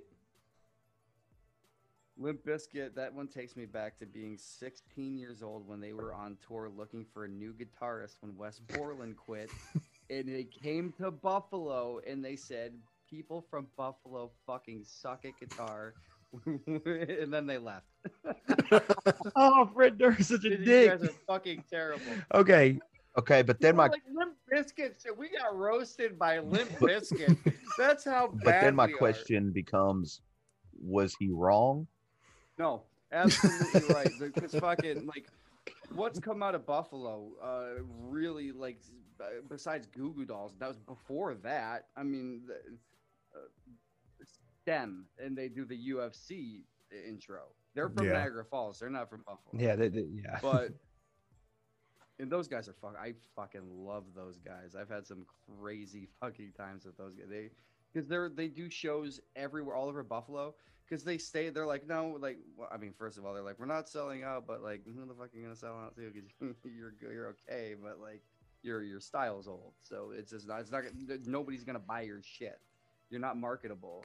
So um, they they they realized it, and they just kept that humble nature about them, and they just invite Nah. everyone. They party with everyone. They're just good dudes. very first yeah well the very first time i heard the band Stemm uh, wasn't even on the ufc i mean i know a lot of people have think of Stemm they think of the song uh uh face uh face the Pain. yeah um Mhm. first time i actually heard the uh, first time i actually ever heard them um it was on a website called suicideclothing.com and they had the song till i die and that was and that song was displayed and i was like Yeah. who the fuck are these guys you know and then i had somebody Yeah. and then I had somebody tell me, "Oh, it's Chimaira mixed with Scooter Ward for from Cold." I'm like, "No, the fuck it is! Shut up!" You know, like they don't even sound the same. You know? Yeah, I know. So that's all the same thing I said. Um, all right, No, Lewis. Lewis, uh, we- we're he's he went all through the lead singer went all through the band right. different positions. All right, I got I got one for you. Um, Flaw. Do you remember the band Flaw? Yeah. I have amazing memories. Flaw was one. Flaw is heavy on my Iraq soundtrack. yeah, Yeah. So whenever I hear, um, like I mean, f- The Crow, um, uh, what songs? Uh, my the, my letter, uh, uh, what what else? Uh, Whole. There's- Whole, just- yeah. You hear that you hear Whole, and, and you just hear the pain, like the, you hear the pain of suicide through the song Whole. Like, yeah, it- I have my fucking hair standing on the back of my neck right Yeah. now, dude. Like when I hear that song, my, my like I literally I'm like, uh like when I I Yeah. started realizing I could direct when I started listening to Flaw because their methodical timing mixed with the work that we were doing in uh, overseas, I was like, it just it it, it was it was art when the two went Yeah. together. Um especially if you're not paying like if you're a shitbag and you, you kept an earbud in and you listen to music while you're on mission like that like everybody like people would do and you hear these songs while you're doing something intense and they, they stick with you so flaw flaw sits in my spine yeah.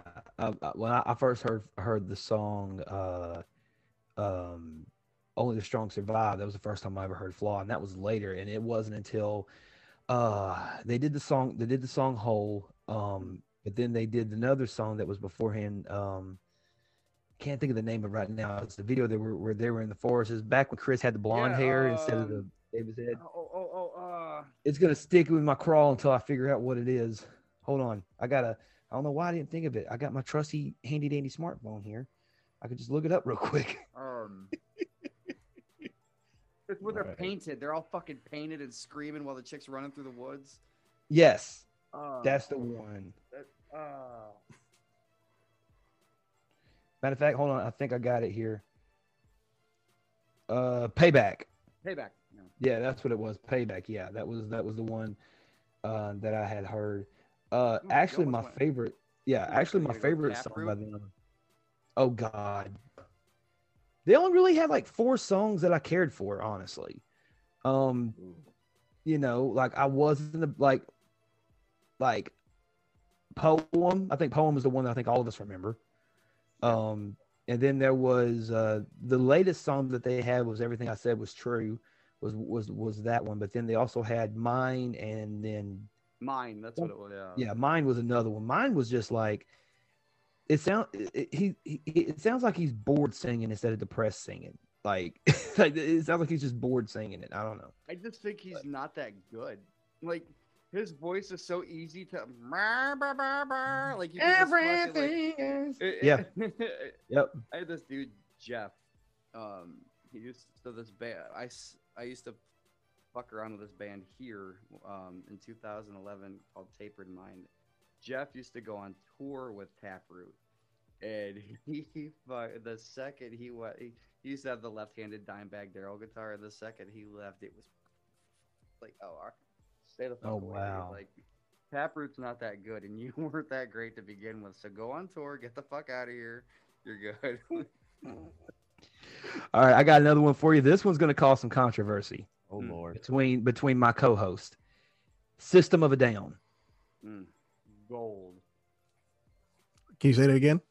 Gold. They're amazing. Oh, w- one more time, please. One more time. I fucking love. All right.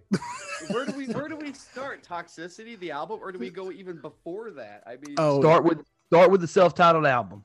all right. God, so Sugar. spiders. We have spiders right there.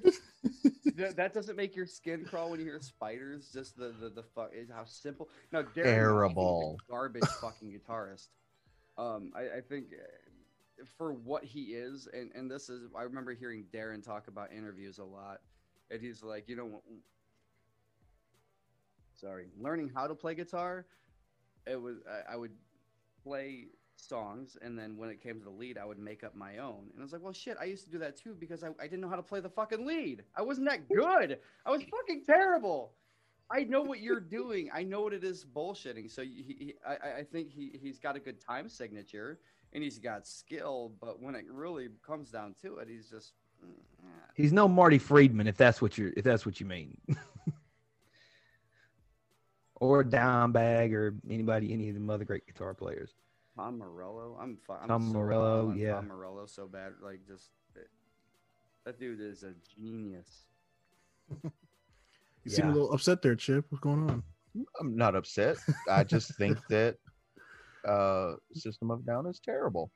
It's, it's my personal opinion. You you can have your own opinion. It might be wrong, but you can have your own opinion. Uh, I think mine's One- right. One thing, one thing I appreciate about them, um, especially if you listen to the song "Prison," um, like th- they break it down for our generation exactly statistically. Hey fuckers, we are a nation built on prison complexes that that holds over twenty five percent of the world population of prisoners. Like, there's a fucking issue here, and people are making money off of you being a prisoner. Ha- ha- Have you guys ever visited someone in jail Yes. before? Yeah. And I you never guys- have. You ever sent them? You ever gave them money? No. No. And a whole. I have. I, I, I, my, my brother has been in jail. Uh, he's a. I, we don't talk. He's a kind of he's a garbage bag in my eyes. I, we, I, I just don't have a lot of nice things to say. I understand my father's the same way. So Yeah. so um, this dude, eh, so he had guilted me into giving him money, and to send him even forty bucks cost me over eighty dollars. Yep. You know, the the, the, the inflate the, the the price of inflation in prison systems are just atrocious, and it's robbery. Um, Um, and that's one of those things that I really appreciate. System of a Down Four was was really pinpointing those flaws in our political system, in the scientific system, with, with the religious. They questioned everybody, and they didn't do it on the nose the way Eminem did it, or the way Marilyn Manson did it. I love the way that they did it. Like, uh, um, it, it, it, I think it lacked a lot of skill, but it had the marketability, and that's why I, I love System. They had they fought just a bunch of Armenian dudes that met in the studio, and just sort of like, hey, uh, you play in a band, I play in a band. Let's, let's get together and make some music. It Yeah. worked. It fucking worked, man. one of yeah, one of my favorite so- one of my favorite songs on the Toxicity album is the song Science. And you think the song That it's going to be about it's going to be about science. But no, Science like, failed our mother Earth. Science has yeah, science has failed our our world since science has failed Mother Spirits flow Earth. through me. Spirits flow through me. Yeah, but You've got to take. I it, mean, I'm not going to go that far. Stop, with stop it, Roger. We don't have the money to pay the rights it. for that. I'll pay for it. Yeah, man. There's a line that comes. I hope you got some good money. Deeply. because when you Go talk ahead, I'm sorry. sci- especially in the scientific world, um, it's fucked a ton. But at the same time, it, it's it, a lot of it comes from the result of should we have done that rather than is science good or bad? It's should we have done that specifically? Yeah. Especially when you're talking about like dropping an atom bomb. That's where that was the last resort. Or The, uh, Roosevelt, they all felt like they had nothing out there. Like we're done fighting this shit. Just let them know we mean fucking business. I'm done. That's where science fucked us. Uh, and now, now we'll look at who's now North Korea's parading them around. Now you got North Korea. If they fired one, they'd be like, "Oh fuck!" Now we're even way more bankrupt and fucked. So obviously they're they're bullshitters, anyways. Um, Yeah, they are. yeah, man, that song is I, it. I, I cannot thank System enough for opening our generation's eyes to the to the hypocrisies and the issues in the world. All right. Well, that being said, I got one more band that I'm going to throw out at you, and they you could consider this band new metal, but they are more modern in today's world, and they're a band that very that are very very very very big supporters of the troops and of the military, and that's Five Finger Death Five Punch. Death How do you feel? How do you feel about them? I've met Ivan. I think he's he's a nice guy. Um. Uh. I was really into them.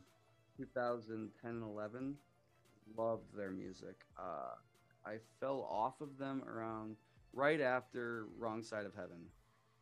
Um, which I, I, I, that song's a masterpiece. Um, what's the other one? Um, Far From Home.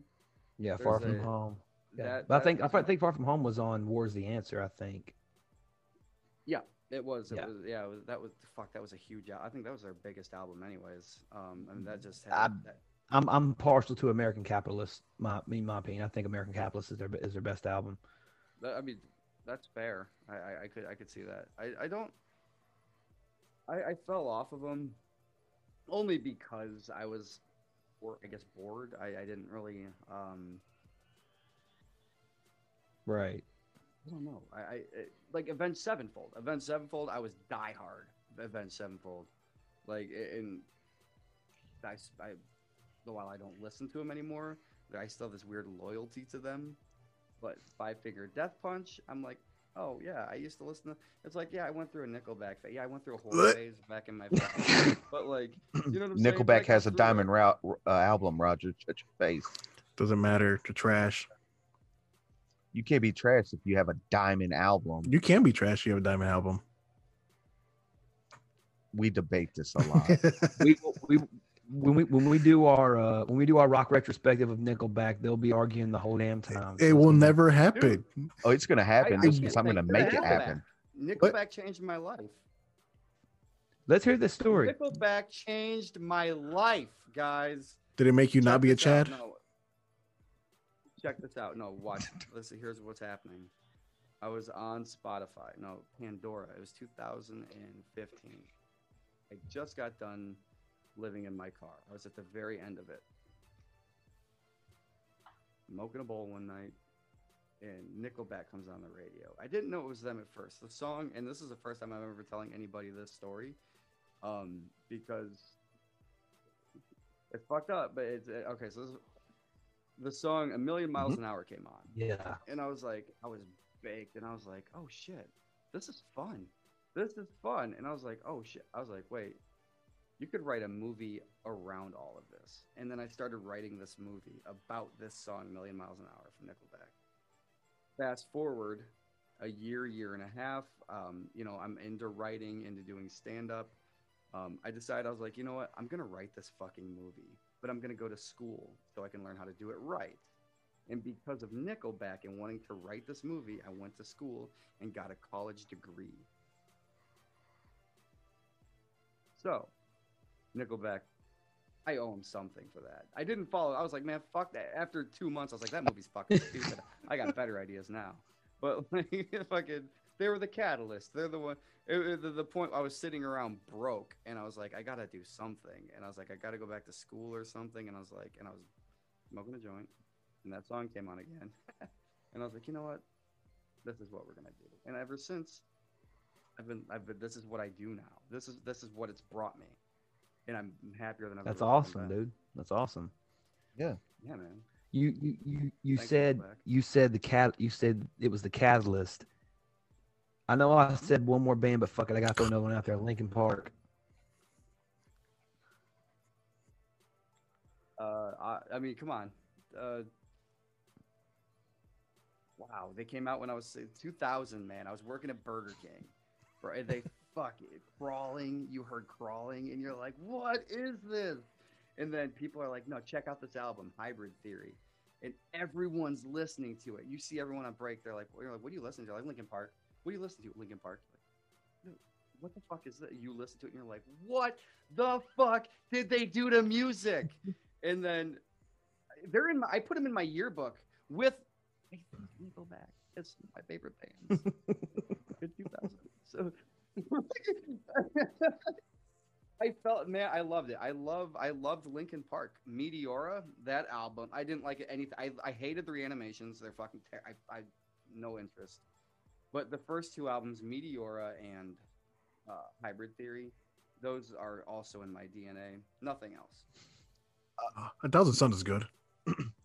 yeah their uh their last album holds a, a special spot for me uh I- and uh, talon and i have talked about this numerous times um but it, it, if you listen to their their very last album it's literally um chester's suicide note What? Oh, Yeah. fucking what? Yeah. All right, I'm back in on this. Which one is that one? uh one more light One more light. That's the one Yes. right after. What was the one right before that? Was it God? No, was it God's the King? No, the the the no uh, um right hunting before that party. was the uh, hunting party. yeah the hunting the party. Hunter Party. Yeah. Yeah. And then What's um the album? It- it's called one more light One that's more light. the name yeah. of the album One more yeah light. it's the there- it's it's it. the only right, it's I'm- the only Linkin Park album that's classified as a pop record and not a rock record. Yeah, it's Yeah. actual pop. Okay. Yeah.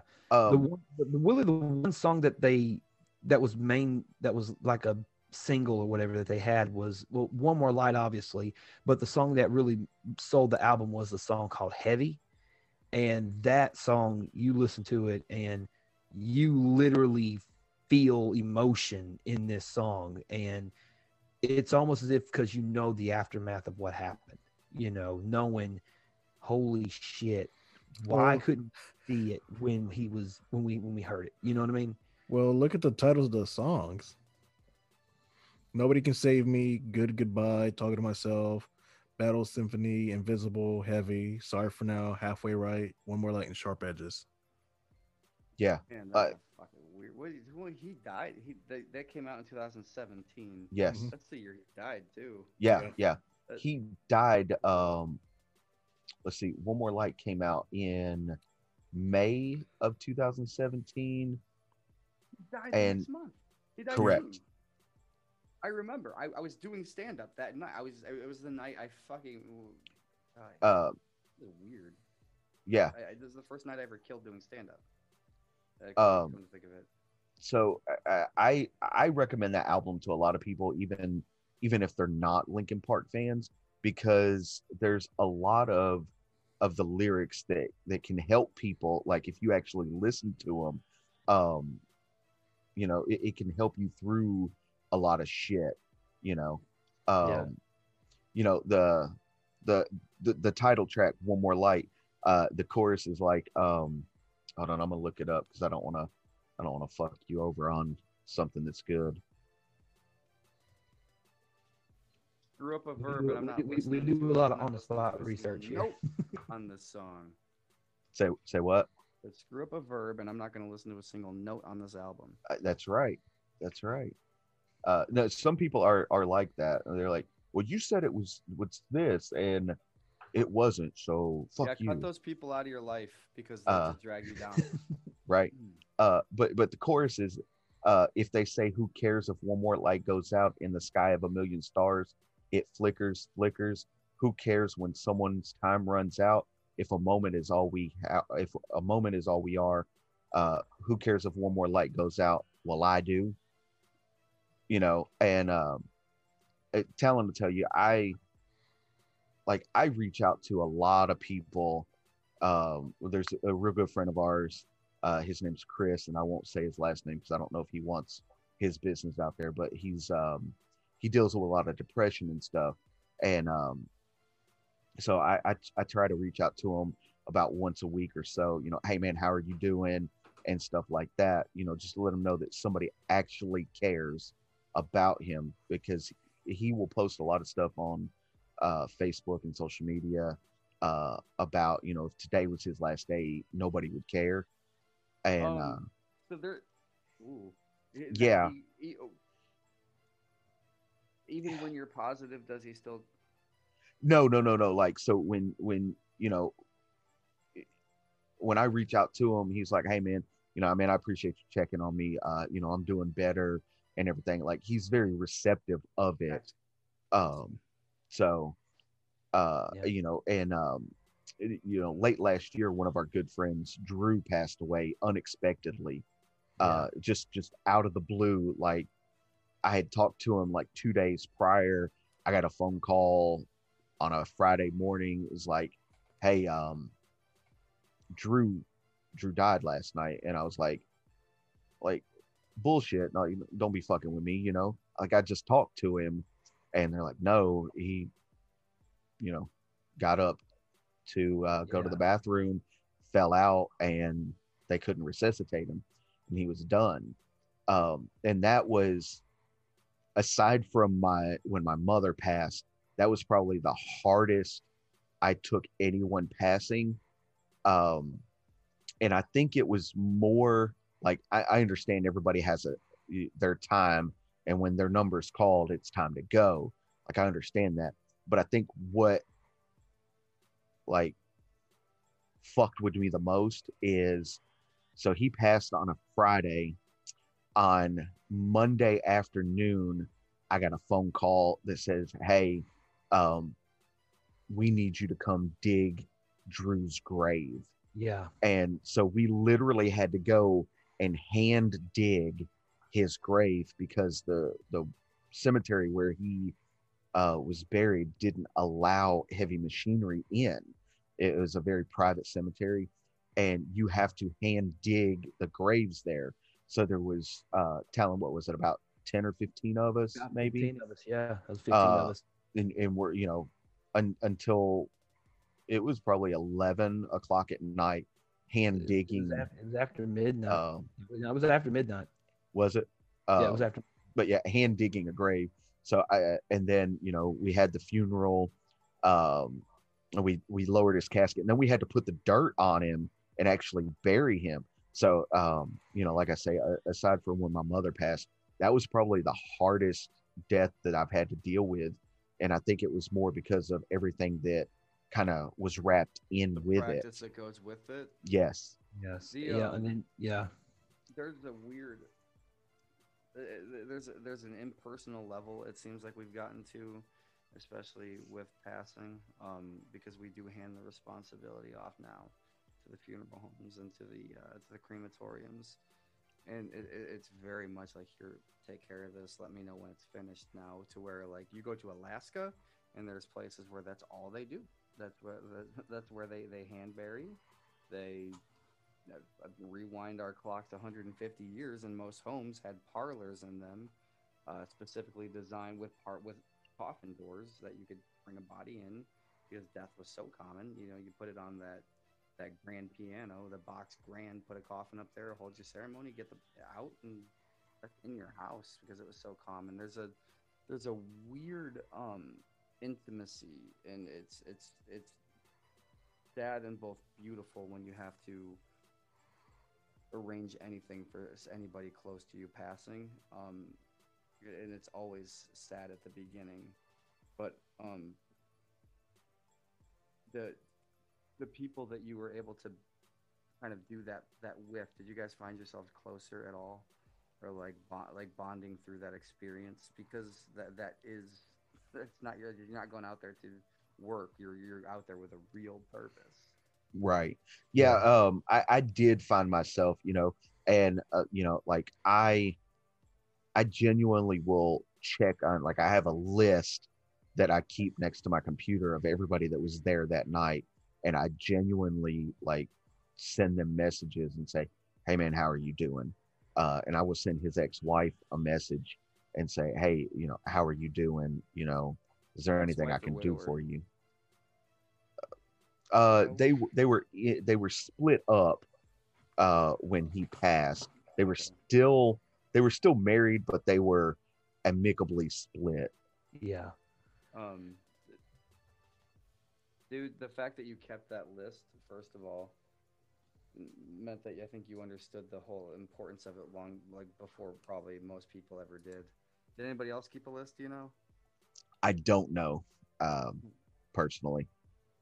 I, I've not even that it's yeah it's it's not even a question that I've asked. Um, like Talon will tell you, I'm the type of person that uh, I, I'm 100% a giver, uh, mentally, physically, emotionally. Um, I'm the I'm the guy who does all the favors for people, and I He he has a very mob like mentality. Mob and I mean, mentality. Do you favors, know- but don't ask for him. do I- I- favors we don't ask for him. I- yeah. it it pains me when I 100% have to ask for help. Um, and I think it was kind of my upbringing, maybe, um, because so I, I told you earlier, like my dad, we are not on talking terms. Um, if he was on Yeah. fire, if he was on fire next to me, I'd piss the other way, 100%. Like it's that bad.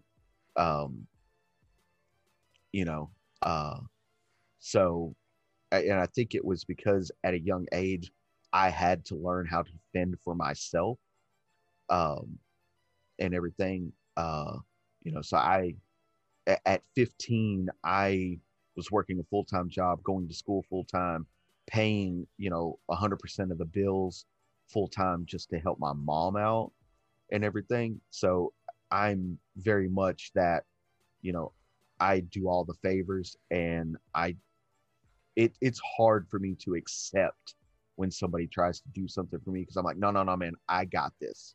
You know, it's I don't know. Hmm. Yeah. He's even like that with the podcast. I'll be like, hey, well, what do you think about this? What do you think about this? What do you think about this? And he's like, I got it. I'm like, bro, you can't do everything. I know this is half mine. Let me do, let me help you, you know. Now it's three quarters mine because now Roger's involved now. So it, You mean- there's you mean nothing wrong with delegating. no, no, you heard him. You heard him. Three quarters. There's nothing wrong with get, there's nothing wrong with delegating. you heard what he said. No, no, I, was, huge, no, I was looking this one Um, thing up uh, while he was talking. Um, um, it was something that was out of the blue for me because I wasn't expecting it. Uh, when we, were talking about Drew a minute ago, um, back on the 12th, back on the second of uh, January, um, I had uh, won a championship at RCW, and a lot of people were commenting on it. And the one person that commented was Rebecca Germain Daniel, which is his daughter. No, that's his mom. Oh, is Rebecca Rebecca Germain? Oh, that is his mom. Rebecca Jermaine Daniel Yeah. is Yeah. his mom. Yeah, that's his mom. I'm sorry. Uh, and it says, "Way to go." Um, it says, "Keep pushing forward." I know Drew would have been proud of you. He loved you. And as soon as I read that, like it hit me so hard when when that happened, and I just told her back. I just sent her back. I said, "I miss him so much. Thank you so much." And she just said hugs and emoji of a heart. Um, but yeah, that that hit me because it's like, okay, at least because my when I first met Drew, like we had a match and I knew it was the shits, you know, because I was it was like my third match, you know, but he was like, Don't worry, kid, pat me on the head. I got you. Don't worry about it. Um, and then we I think we've wrestled him. I wrestled him like so many times after that. I remember the one match that's the one one match that sticks out to me. Me and Chip actually wrestled him and our buddy Ray in uh I think it was La Follette, Tennessee. Um and that was a ma- that was a match that I remember more so from the fact that uh it, it was it was a it was a match that we were supposed to be the good guys, but it ended up getting flipped on us, and we were the bad guys at some point. And I was like, "What the hell happened? What when, when did this when did this turn?" And then Drew was like, "Oh well, you gotta play the role. Come on." You know? Um, huh? Was it like the crowd, like were they like? Uh, they just turned on us for whatever reason. Like we were trying to be the good, you know, white meat baby face. Yay, let's go, people! And then after about two minutes, when it wasn't working, we was like, you know what, fuck this, you know. And and and, and he's like, I'll take heat. I don't give a shit, you know. So, nah, man, so many cool, so many great stories about him, man. He was he was just a Drew was that guy that he wasn't gonna lie to you, and he would be straight up with you but he wouldn't be a dick about it. He would just tell you straight up, you know, and he was such a mentor, like kind of like how me and Chip and people from our generation had, you know, people that looked up to the younger generation looked to Drew for guidance. And we looked to Drew for guidance as well. But for the younger ones, Drew was like, this dude's awesome. You know, like this is the guy where he was almost like the godfather in a sense. You know, he was just, you know, he was the guy that everybody went to for advice or, you know, mentorship, you know, and there was nobody, there was no other person at that time who was worthy of that, you know, because he so many people just respected him and loved him, you know. Um, there's not a day goes by that I don't think about him. Either a funny joke he said, or a wrestling story, or the, the, the funny stories he tell about Marty Jannetty, you know, because for whatever reason he loved talking, telling the story about Marty Jannetty for some reason. Um, him, I think Marty Jannetty and Gary Busey having a conversation. You know what? Those, those are these are the moments that, that keep his memory alive. When you get to tell those like those little quirks. Like he loved to tell this story, Yeah. and then like i i- another huge thing is like, um, after the, the, that long road after, you know, while you're in that in that grieving period, is people like the friends still reaching out to let his mother know, like, hey, we're still here, we you know we haven't forgotten about him and you know we all still love you guys and we still think about you guys.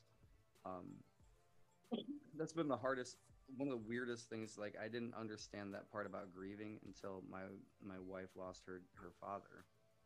And nothing in the world anyone could do could help anything no matter what no thoughts no prayers no sending positive vibes energy. There's nothing you can do. What do you, you make a meal for him and then you say, "Hey, maybe we could take something off your plate and let's help out somewhere." Um, we got your back. If you need anything, let us know. But like that, but like those people that still reach out even a year later that are like, "Hey, just letting you know we're thinking about your dad. We loved him. You know, today would have been a big day." So like, you know, it's those are huge for her. So like for his mom, I guarantee, like when you guys reach out and do that for her, those, those probably make her day like like we could never comprehend. Yeah. Yeah i uh you know it's still people it, it's been five years since my mom passed and i still get you know not as often as before but but still you know i get those you know hey how's it going? Uh how are you doing? Do you need anything? kind of deal you know hey we loved your mom That's and all that.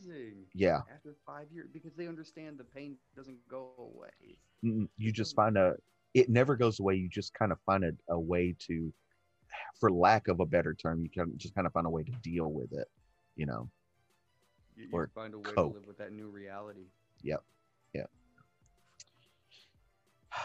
So um sports fan besides hockey yes no Yeah, man. Football.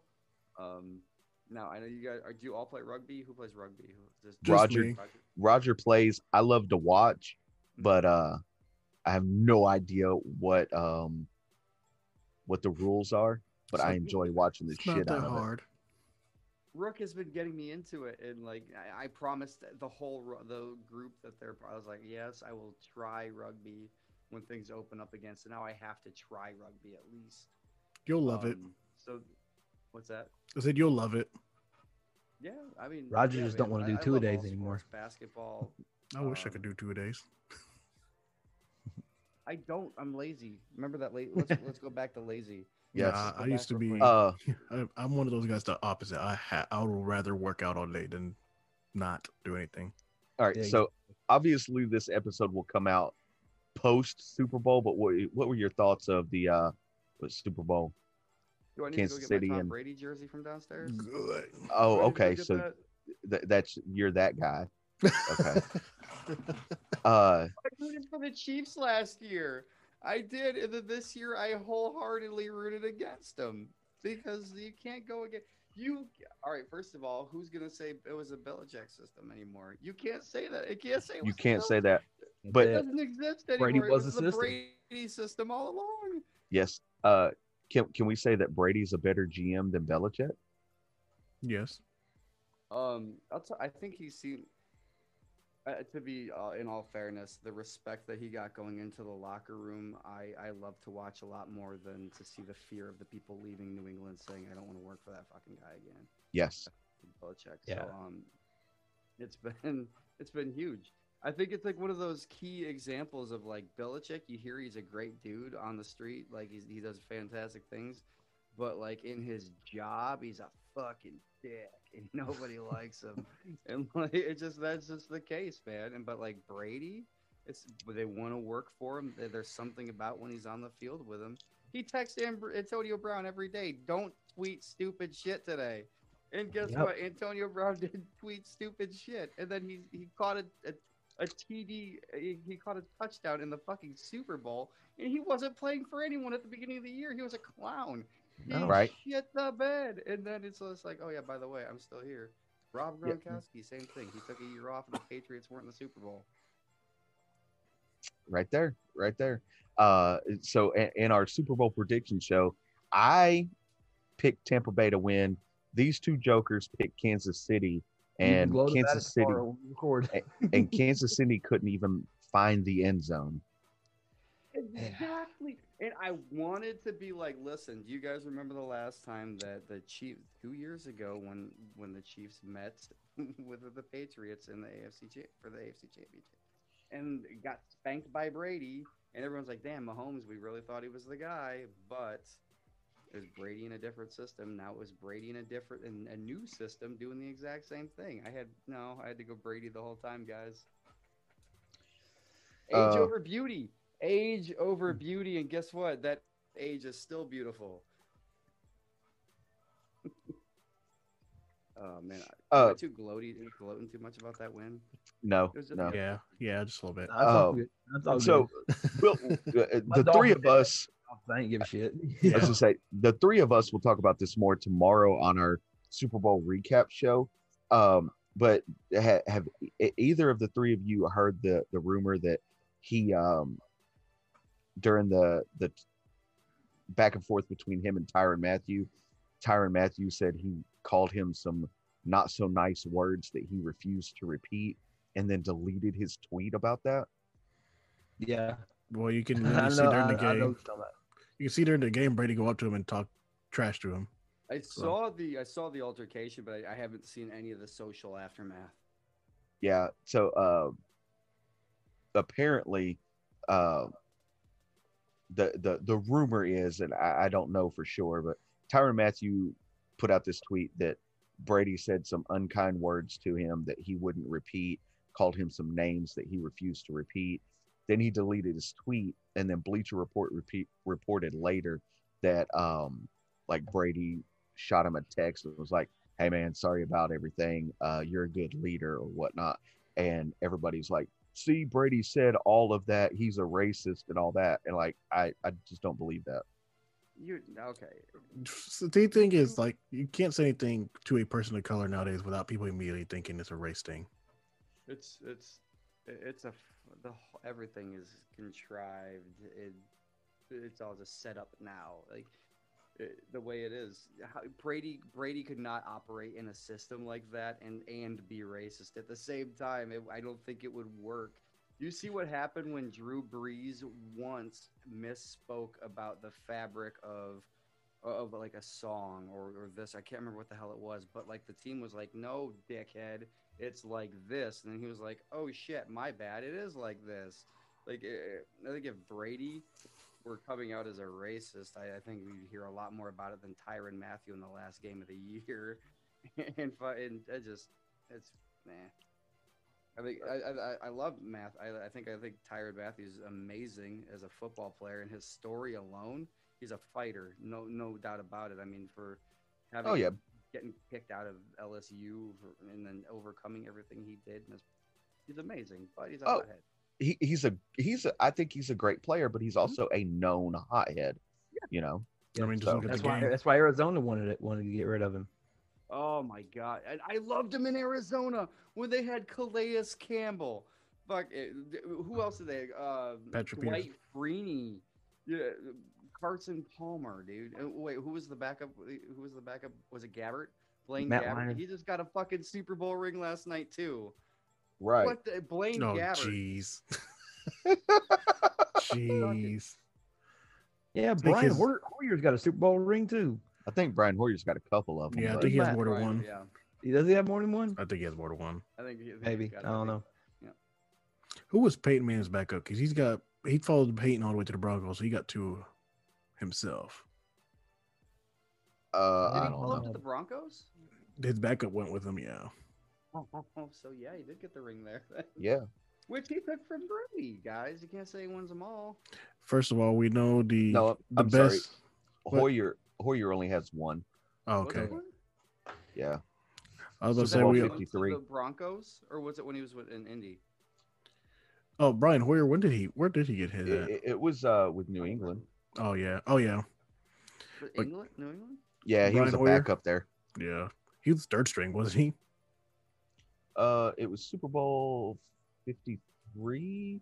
So it was when um New Beat England beat the Rams. Rams. Yeah, Yeah, so they- 3. So he had to be the third string because what they didn't already have uh Stidham.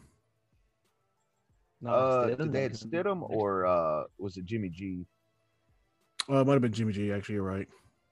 Uh hold on, I can tell you.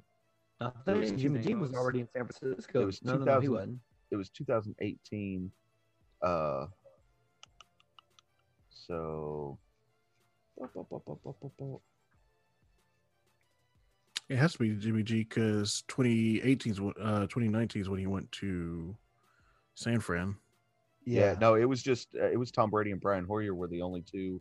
Let's see who was uh But was it Jimmy G hurt? Yeah, I think so. Yeah. All right, we're talking too much football. This is not today's not football day. no, oh no, no, no. I just, This is what we do. Man, We we have no actual keeping you busy. There's We no no Scott, I script, wanted- there's no I bullet want- points. I- what? you ever wish for something and get it? Yes. You ever No. wish for something Yes. and get it, and then you're like, "Shit! Now I have to do it. Now I have to do this." Yes. Yeah. What what is that for you?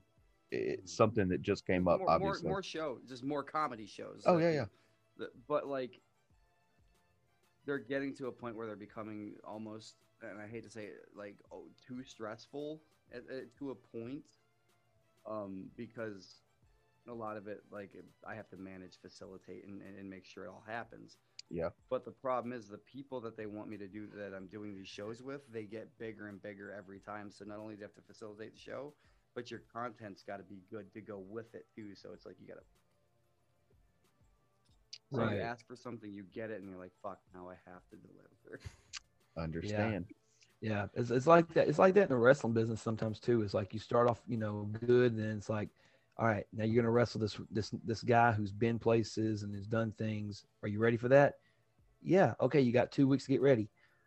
Oh shit. Okay. you know, the day the day the day comes and uh, you're fixing to go through the curtain, and then you're the splits a split second before you have to go through the curtain. You you think to yourself, I gotta take a shit.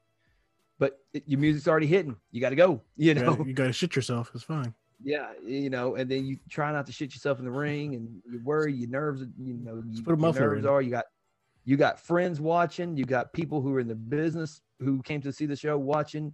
You got the world on you, and you're like, I don't want to fuck this up. you know what I mean? Hulk Hogan with a spastic colon. Oh my right. god! I was tell you what, horrible. you'd be remembered. They'd remember. You'd be like, "That's that dude." Hey, that's, that's that the hey, dude dude. that hey, himself. Get him out to Denver. We was fucking the- need a guy like him. We need a guy like him. Get him out here. that shit. I was so nervous to wrestle Billy Gunn. It was crazy. It was a good match though. It was a good match. Um I anything watched it 45 times. I could have, I could have done better for him. uh before we get out of here, Drew, anything you want to promote? Got anything coming up, social media? Lay it all out there for us. Oh, January 27th, we're doing a comedy show with Comedy Store um, legend Lou Deck.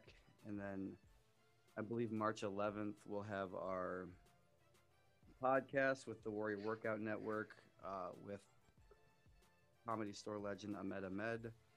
Um, March 13th, uh, we're d- doing a comedy show with Dobie Maxwell. Uh, he created the Maxwell method of comedy. Um, what else? Uh, the documentary, but I can't talk about that. No, All I right. can't talk about that. I can't talk about that. All right, we'll we'll hold that for uh, round two. I'll get links. I'll get links to everything. Yes. Yeah. Yes. Send uh send send me all your social media links that you want to promote. I'll put them in the uh, show notes. That way people can come and check you out. And Uh, send them me too, so I can put on the YouTube video. yes. Cool, man. Hey, thank you guys. No, thank you. Yeah, Uh, thank thank you. you for joining us. This was man. fun. yeah. We really appreciate you joining absolutely. us. We need to get you guys on ours as well. So after this, Roger, um, we'll set a date to get you on our podcast, and we'll talk about you guys. That that's awesome. I mean, we're pretty much Absolutely. free anyone anytime we can. Yeah. Do you we'll- we'll make time. one by, um, one by one, or you want to come in as a group? Either or, whatever works best for Yeah, you. whatever's best for you. Yeah. I mean, those two over there will talk over each other all the time. What? So Let's do it as a series. Let's do it as a three. I would like to I, I, every each person's That's- story. To be honest, man, I want. We're good. Um, We we do. Uh, I mean, we've done that for 20 years. Uh, he can't talk have right now. Fucking computer. no, I physically can't fucking do it. You can't hear me. I can, but I can't. I like he was trying to talk, and I'm looking down, and he's just like, I mean, my arms weren't waving back and forth like that, but yes, you're, they were. yes. So, uh, oh man, but yeah, uh, definitely, Drew. We appreciate you uh, wholeheartedly for joining us, getting your story out there. Um, yeah, uh, once again, thank you for your service. Uh, it truly means a lot. Uh, you know, so When you come that. down here next time, we need to get together. yeah, What's that? When you come down here next time, we need to get together and probably go some ghost hunting or something. hey, hell yeah. Mm, My heart has been pulling me to Tennessee. I can't wait to go to Old Chicago. I haven't had Old Chicago in like it's in Tennessee. I, I don't have any here. I gotta go. To Dying man. Yeah. But hey, thanks guys. man. Thank you for joining us, man. Uh, we really thank you. appreciate Oh, All right. Hold on. well, All right, let's do the outro. it's- Yeah, let's hit him with with that being with that being said, please do not leave without leaving a like, comment, share, and subscribe on your favorite podcasting platform. Follow us on all of our social medias Facebook, Twitter, and Instagram. Check out the YouTube channel. Make sure you subscribe and hit that bell to get notified of our latest videos. Check out the Patreon page and check us out on movementradio.us. I am your host, Chip Hazard, I'm your host, Alan Williams. I'm Roger Sierra. and this is Movement Radio. God's plan.